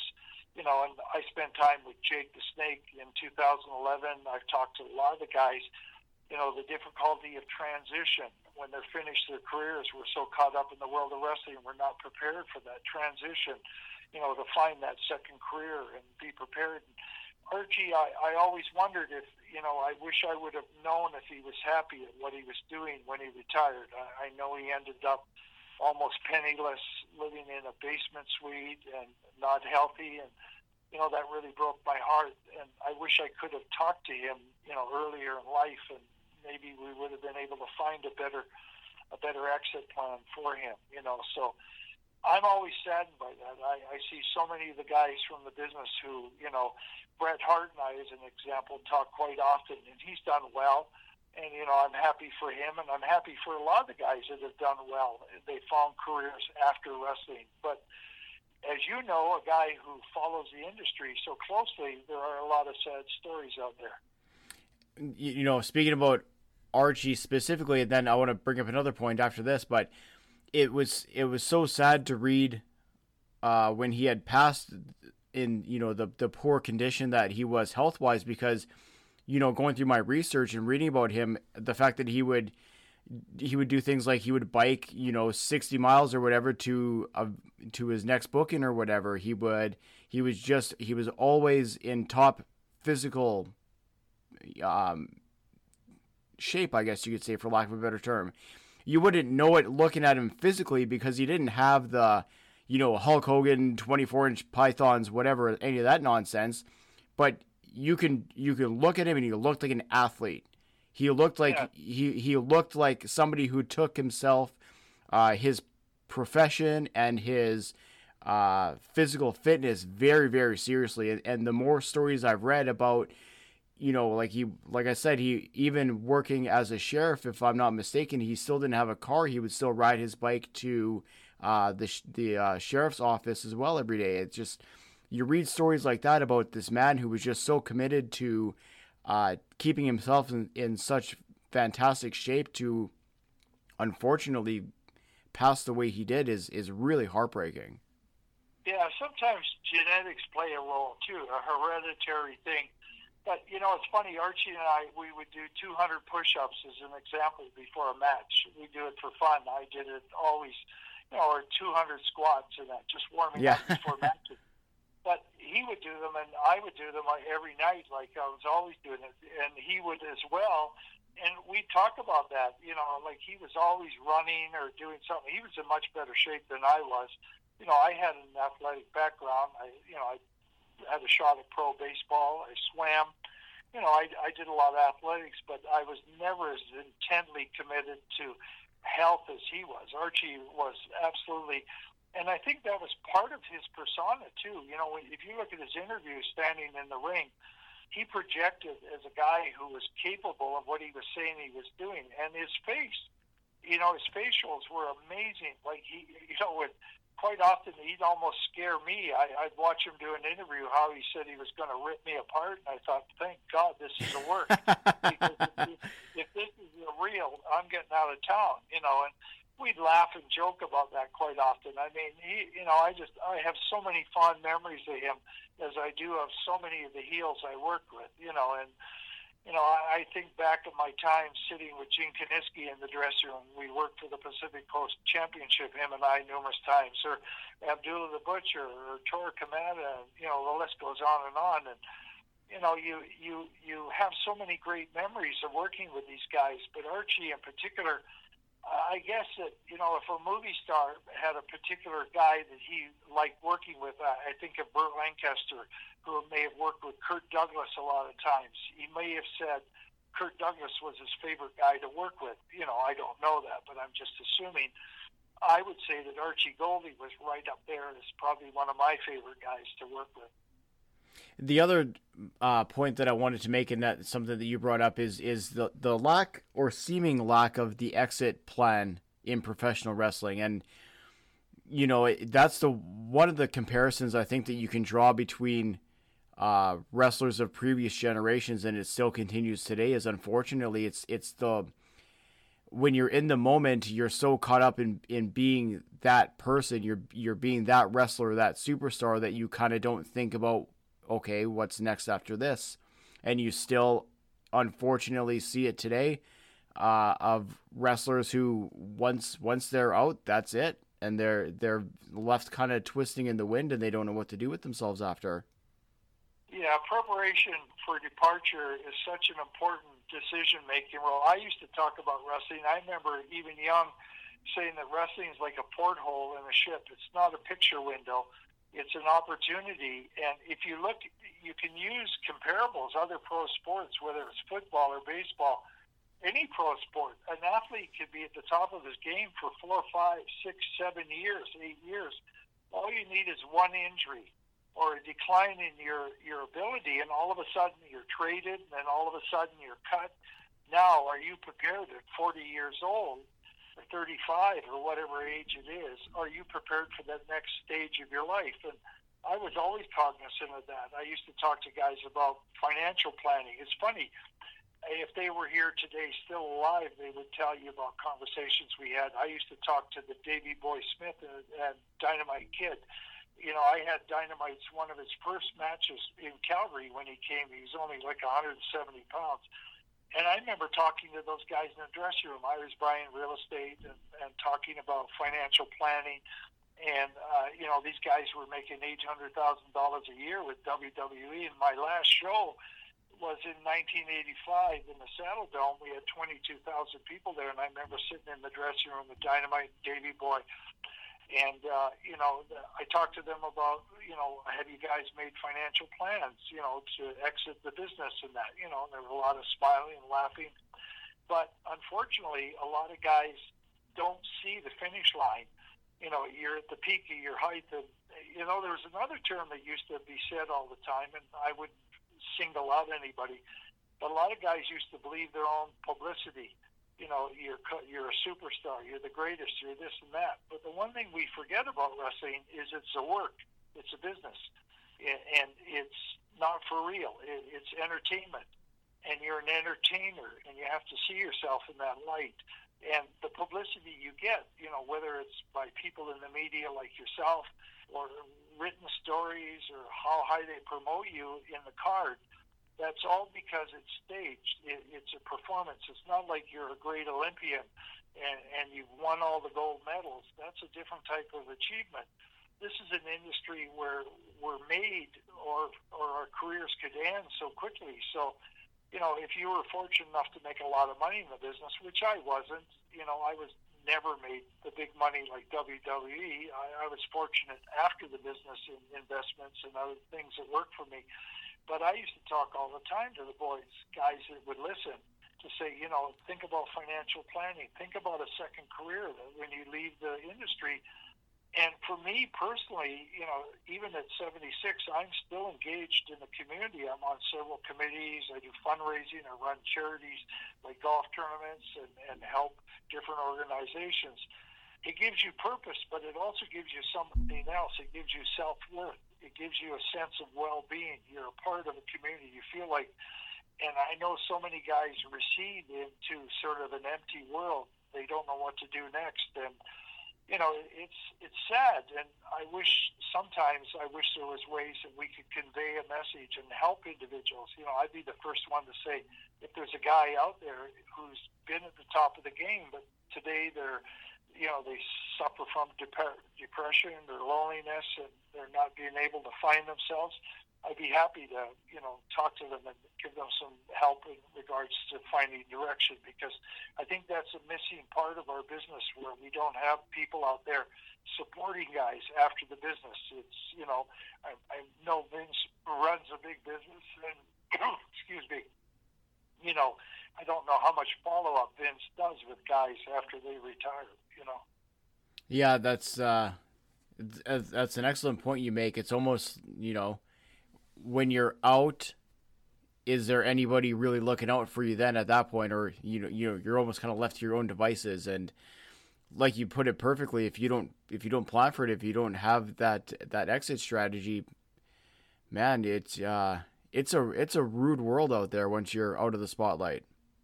Yeah, you know, another piece too. I, again, without mentioning names, I went to CAC a couple of times, and I, found myself rather kind of depressed. I saw guys sitting at tables, you know, selling signatures and you know pictures and photographs, and they sit there all, all day. And they were superstars from 20, 30 years ago. And you know, I talk to some of them, you know, on the side, and I say, "How you doing?" And you know, they're struggling either with health issues or or they're living on some sort of assistance, social assistance, or what have you, and they go to these signing shows to make up loose ends, you know, get what they can when they can. And that breaks my heart really to see that. I know the fans are engaged, they're excited to see the ex superstars there, but there's another layer to the individuals that maybe the fans are not aware of. A lot of guys are struggling, either psychologically, emotionally, or financially. And that's a sad that's a sad case. I, you know, if if there was any way of engagement to help people who are living in loneliness or, or struggling, you know, after the business, because we all sort of fade into our own places in life. Uh, you know, wrestlers end up living all over the place. We don't. I see Bret Hart periodically, but as I say, he's been extremely successful, and and we've shared many of the stories he and I quite often about the guys who have fallen through the cracks. And you know, you somehow sometimes you want to reach out and help, but of course they're so far away. It's it's difficult to stay in touch. Well, and especially in in you know Archie's case because it, you know, he ended up being I believe it was in Knoxville, um, is where he, ended up having his residence, and then he was working, um, you know, out of the sheriff's office, but. Man, that's a long way from Calgary, and, and that's a long way from you know the the group of people that you you know kind of came up with throughout the years and you know it's one thing to be on the phone and talk to somebody and whatever but if if they're you know a few thousand kilometers away. I'm not sure what the drive is from calgary to uh, Con- um, knoxville or kentucky or anything but i don't i don't imagine it's a it's a quick one but yeah it's tough. If if you're away from that support system if you're away from the people who you know you came up with and and who know you and who are would be available to support you and you don't have that it's yeah that's yeah, a tough go. I'm wondering i i would maybe someday somebody will create a fraternity you know guys a retirement group that you can stay in touch it's kind of like this may be a, not a great analogy, but Alcoholics Anonymous set up groups. you know, you can you can phone and talk to each other if you're struggling and I've I've often wondered if if somebody could you know take the reins on that and set up a group of wrestlers to where because with our modern technology like Zoom and other forms of technology that we have today, we can be closer in touch with each other and you know set up conversations where if you're having a bad day you know you're not feeling that well and you need to talk to somebody that you've got a, a host of individuals who are understand where you're where you're from and where you're going and what you're going through and it I think it'd be an ideal idea. My hopes were that when I spoke at uh, you know I spoke at uh, CAC that you know the message I conveyed was about there is hope after the business.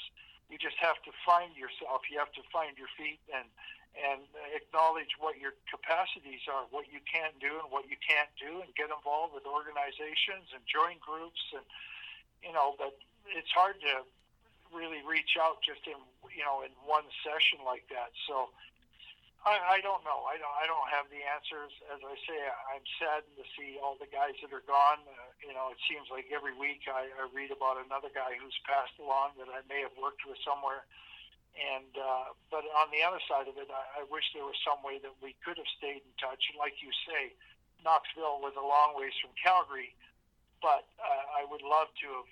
You know, I even offered to pay for Archie's trip to CAC when I talked to Bob Leonard. I said I'd pay his ticket, but uh, he just said he wouldn't come. A matter of pride, and I think he was embarrassed, and and that was unfortunate. You know, I was deeply saddened to hear that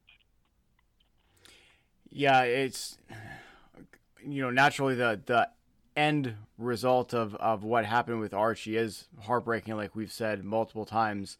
Um, but it is a part of the story, and it's it is something that we need to you know discuss and talk about, and it is uncomfortable, and nobody you know, it's it's not something that a- anybody really likes to talk about, but it is uh, it's it's the fact of what happened, and it's it's worthy of discussion at least. But I like your point there that you know maybe it was a source of or a matter of pride that he wouldn't you know reach out and ask for help. Um, maybe that's kind of in line with you know the pride that he had you know, like we said, you know, keeping up in top physical form and, and the pride he had, you know, being champion and things of that nature. Maybe it's uh, maybe it's all just a microcosm of itself. Yeah, I think that happens in all industries. There's people in the movie industry who have great careers, and then all of a sudden they're pumping gas again. Or there's great athletes. You know, I, I, I think of Lenny Dykstra a, a baseball player whose story just collapsed uh, there are so many stories out there of guys who have been at the top of the world, and we can go on and on with names of people like that, and then they disappear, you know, into the public because, you know, I think I met Pete Rose once, and, you know, I almost came to tears meeting Pete Rose, and, you know, one of the greatest baseball players. Uh, baseball was actually my first choice as career. I had a chance for the Pittsburgh Pirates and so I had this affection for baseball. So meeting Pete Rose, but to see Pete Rose in his later years, you know, with his dyed hair and overweight and sitting there talking to him, it, it was it was in some ways a mistake. I had this image of him, you know, Charlie Hustle, and and now I'm sitting in front of a depleted man whose reputation. And I think that you know, in the world of sports and entertainment, you're going to have the tragedies quite often, and and they're sad. Hopefully, you know, maybe we can learn from them. Maybe new and young athletes and people can see that and not make the mistakes that many of us have made previously. But it's the society we live in. Archie wasn't a perfect guy. You know, that's another thing that we have to examine and be honest about human beings generally are faulted. I mean, and I put myself at the top of the list. I've made mistakes in life and done things that I regret. The key to regrets is never doing them again. If you've made a mistake, don't repeat it. And then you've learned from it, you know. But quite often, as you know, whether it's drugs or alcoholism or or, or divorces because of all the things that went on in the world of wrestling. I mean, there's a lot of faults to our business and there's a lot of faulty guys. But I'd like to remember Archie and guys like him for what they did for the business and what they did for me. You know, they they catapulted my my career to a better place, and I'm grateful for that. So I'd like to remember Archie and and other guys that I worked with rather than seeing the glass half empty. I'd like to remember them as a glass more than half full. You know. So, in keeping with that, and we can leave the fans with the uh, the glass half full aspect of this conversation. Is there another uh, is there another fun Archie story that you'd like to share with the listeners? I'm sorry, what was that? I missed it. Oh, sorry. Um, just in keeping with the glass half full option, as we uh, wind up this portion of the program, is there another fun Archie story that you'd like to share with the listeners? You know, I, I really can't I, I don't think I can make you laugh or make your listeners laugh. I can just tell you that I would sum up Archie as a dedicated, committed, 100% involved guy in a business, and he gave 100% to the business. He, he was truly, you know, he was an asset to the business. He was an asset to us. Uh, I had the privilege and good fortune of being in a time frame with a guy of his quality. Uh, I think my friendship with him, I cherish.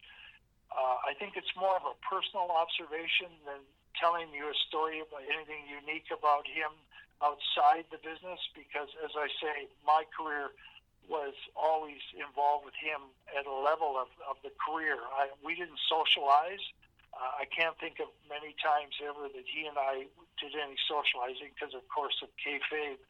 But uh, I, I would just say he was as good as it gets. I'll borrow a, a Jack Nicholson movie, uh, as good as it gets. Archie was as good as it gets, and uh, I truly miss him. Couldn't say it better myself. Uh, so before I let you go, Dan, is is there? I know you're obviously involved in, in a great deal of charities, and, and you were mentioning some of the work that you're doing. What are you up to right now outside of uh, uh in Alberta, and uh, and what's going on with yourself personally right now? Well, you know what? Trying to stay healthy. That's one of the primaries. Uh, of course, dealing with a couple of health issues, but the good fortune is that health issues are manageable in most cases, and I'm fortunate enough to be able to be managing mine. But my involvement in the community is really another pinnacle in my life. Is I, I can't begin to tell people if someone said to me, "What is the best decision you can make when you retire one day?" Is community involvement. Uh, I would suggest. I work with Rotary. I work with Alliance. I work with Kiwanis. I work with the Chamber of Commerce. I run a golf tournament for a mayor here in town. We raise money to build a senior center. Uh, we work with the Boys and Girls Club. I raise money for them. I've raised money for the Girl Guides. Uh, I helped. I created a poppy box that was theft proof about four years ago, working with our veterans throughout Canada. Uh, so I could tell you that I'm totally involved, and I would pass that message along that there's nothing more than fulfilling than when you give to others the reward is not in a monetary way, but it's in an emotional way. And I've been very fortunate to be well rewarded. And if people were looking to get in contact with you, how could they go about that? Uh, gosh, I, I'm not too sure. What is the best way? Is there a, sort of a good formula for that? Well, well, you're on Facebook, of course. That's how I ended up finding you. Yeah, I'm on Facebook, and I'm pretty easy. I'm receptive. I get a lot of fan comments there. Uh, I'm also uh, I'm trying to think. Uh, I'm not too sure how else. Uh, everybody seems to get a hold of me through Facebook. if they want to do that, I, I welcome that. Absolutely. You know, I appreciate any comments and. Uh, so I'm not sure what to what to tell you with the process. I, I don't probably not giving out my telephone number. Yeah, yeah, that is not going to be available in the show notes tonight. No, my wife wouldn't appreciate that. I don't think. But I always, I will say this though to the fans. I'd like to say this. I appreciate your support over the years. Without you, I would have not had a career. And number two, whenever I'm stopped in the community, which still happens today, which really amazes me, I've always got time to talk, sign a, an autograph, and, and listen to the stories. I love the reminders that many of them tell me. They actually bring things up that I forgot. So I do appreciate seeing the fans, and I appreciate their support. Perfect. Well, Dan, thank you so much for your time tonight. Uh, this was a, a, a, tremendous conversation, and we got into a lot of topics that I never I never thought we would. So I I really do appreciate that. Yeah, well, I appreciate the time that you've given me and being a part of your program. Thank you very much. As we head to the finish of tonight's program, I really wanted to take some time to thank my guests, uh, Beau James, Heath McCoy, and Cowboy Dan Kroffat. Uh, without the three of you, this episode would not have come together. So I cannot thank the three of you enough for your contributions to this episode and legitimately spending hours of each of your lives uh, talking with little old me from Winnipeg, Manitoba. Uh, it truly means a lot, and I think it added a lot to the uh, Archie the Stomper story. Now, I'm sure that everybody understood throughout the course of this program, you know, kind of the meteoric rise and the sad end to uh, Archie's story. And we didn't really cover the way that he passed. And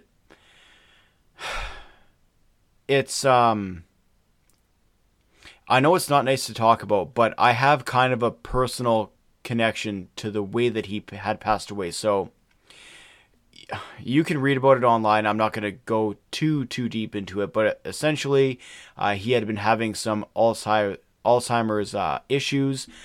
Uh, he was in assisted living. He had a, a, bad fall. He had hip surgery, and uh, and ended up passing away due to complications from such. Uh, why that's personal to me? Um so Archie Gouldie passed away in uh, 2016. Uh, the year previous to that uh, was the year that my wife and myself had got married. We got married in October of uh, of 2015. in the spring of that year, uh, my papa, a man who I very much looked up to um, throughout my entire life, uh, he was developing, you know, uh, we never got it diagnosed, but we had figured dementia or something like that. He was having issues, we're going to say. And uh, he was living with my nana, and uh, unfortunately, he had a bad fall and uh, he broke his hip, uh, wound up in the hospital. Uh, we had all gone as a family to see him, wish him well. The next morning, he was supposed to be going in for surgery. Uh, everything was on the up and up. He was in pretty good spirits. We, you know, we were all in the room talking to him, laughing. You know, we, gave him, you know, we all gave him a hug and kiss. I, you know, I gave him a hug, said love you, all that kind of good stuff. And uh, unfortunately, he uh, didn't make it through the night. And when I had heard how Archie Gouldie had passed away, it, uh, again, you know, it's a year later, it really brought me back to that. And then uh, just the further part that, you know, a lot of the community didn't know that he had passed away in, I'm talking about the community in Alberta specifically, didn't know. I hope that this program at least gives some people that uh, feel good moment about you know seeing Archie or maybe you're reliving some past memories of him whatever you get out of it. Uh, as usual that's the whole purpose of this program. So I didn't I didn't it was not my intention to get all sappy on you guys but I just wanted to share that little bit of uh, of my past with you all. I think it's a little bit pertinent in uh, this conversation at least. Now, with all that being said, we still have a few things to get through uh, towards the end of this program. So, uh, first off, uh, once again, thank you all for joining the program tonight. You could have been doing anything else in the world, but you decided to throw on a few hours of uh, grappling with Canada covering Archie the Stomper Gouldie. So thank you very much for that. Uh, do me a favor, pass the program on to your friends, to your family, uh, to people who like history or human interest stories or Canadian history, whatever pass it along. Uh, Grappling with Canada, as everybody knows, is not really a wrestling program, and I'm still trying to break the stigma of that a little bit. It's getting there, but with your guys' help, we're going to get exactly where we need to be. So, thank you very much for listening to the program tonight, and feel free, please, to pass it on to your friends and family. Now, at the start of this program, I teased a new project that I was privy to, and I'm going to talk a little bit about that right now. So, I was emailed from Sarah. She lives in Scotland, I believe, and she had heard a story about one of the previous topics of grappling with Canada, Billy Two Rivers. Uh, this was years ago, and started doing a little bit of research into him. And what came up but my conversation with Mr. Two Rivers himself, uh, which her and her friends had listened to multiple times. Fun fact that Sarah is an artist and she is also a screenwriter. So she actually had written a screenplay. It's like a 10 minute short, I believe, is what it actually is. Uh, featuring a story regarding Billy Two Rivers, which I thought was pretty damn cool considering, you know, somebody from Scotland hears, you know, my program and that kind of gets the ball rolling for them writing a a short film script. So very, very cool. Uh, as I get more details on that, clearly I will let everybody know. Uh, she was very gracious enough to send me the script, uh, which I read. It's super fun, and it's it's set in it's set in the proper time period. And I'm not going to go too far into it because I don't want to spoil anything, but I loved it. I thought it was a super neat idea, and I'm really looking forward to where she goes with it. So, uh, Sarah, if you're listening, uh, again, I've already sp- I've emailed you multiple times. We've been talking back and forth, but I'm really, really excited for where you take uh, this program specifically in the future. Now, the other thing that I teased at the top of the program is talking about a few five star reviews that we were left. Uh, so, on Good Pods, we were left a five star review on our Abdullah the Butcher episode. So, this comes from LG, who says, uh, Five star review. I've listened to this episode multiple times now. Wow, what a crazy story. And I can't get over that intro scene. Craziness. I highly recommend. Well, thank you, LG. I really appreciate you leaving the five star review. I also got another five star review from BC Hunter as well, also on Good Pods. Uh, he says, five star review. The Taxman is quickly becoming one of Canada's best wrestling historians thanks to the work he puts into every episode.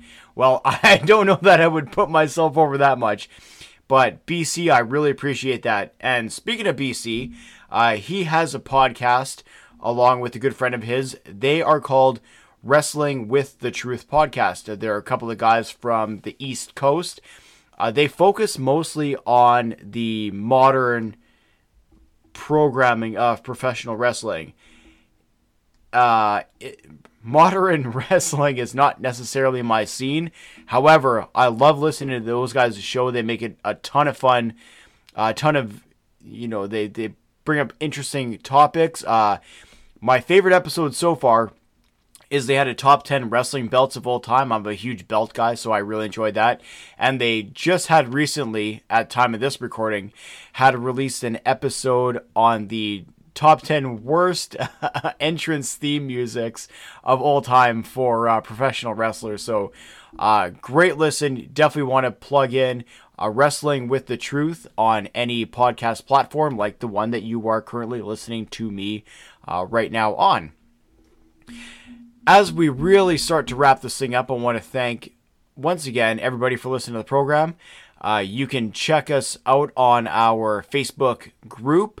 Uh, use that Facebook group search bar, search Grappling with Canada. You can find us on there. Uh, want to make mention as well in regards to the Facebook group. A week before the next month's episode is going to be released, I always drop what the episode is going to be on. And that gives you an opportunity if you would like to ask any questions in regards to that topic. So go ahead and join the Facebook group. It's it's uh, a good conversation. And we had talked earlier on in this episode about the sledgehammer incident regarding Archie the Stomper Gouldie.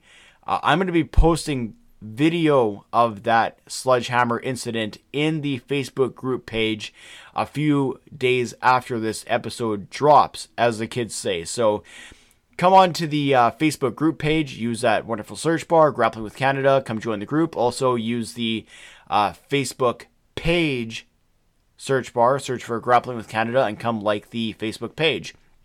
Again, want to mention grapplingwithcanada.threadless.com com is where you can find the current four designs for the Grappling with Canada shirts. And once again, if you pick up a shirt, all the proceeds are going to charity, namely the Children's Hospital here in Winnipeg, Manitoba. Also, if you are willing to uh, buy the taxman a beer, because goddamn, it's hard putting these shows together. Uh, I would appreciate that. You can go ahead and head on over to uh, buymeacoffee.com slash grappling, uh, where you can buy your wonderful pal, the Taxman, a beer. It is thirsty work recording these programs, but uh, that's how you can support me. Hey, listen, I love doing this show. It's it's a passion of mine. I'm not doing this to make money or, or anything like that. I'm just doing it because this is stuff that I think that that not just Canadian wrestling fans, but people who enjoy personal stories, people who enjoy history, people who enjoy like human interest um, avenues. This is for you. So I hope that you enjoy it.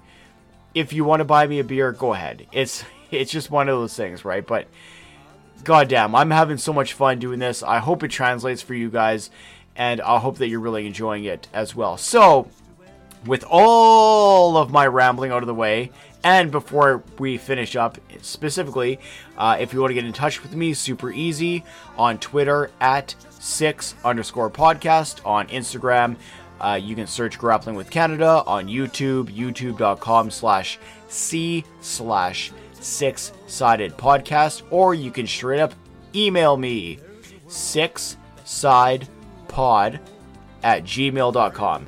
Shoot me a line, let me know what you think. Uh, it, I really do appreciate it. I've been getting a ton of emails, like I said at the start of the program.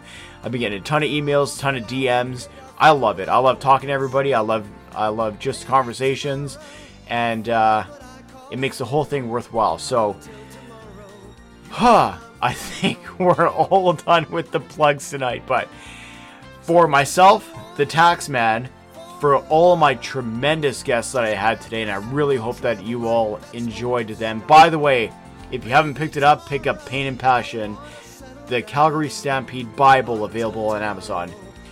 For my guests, and to all of you, I will leave you as I usually do. Take care of yourselves and each other. Good night, everyone.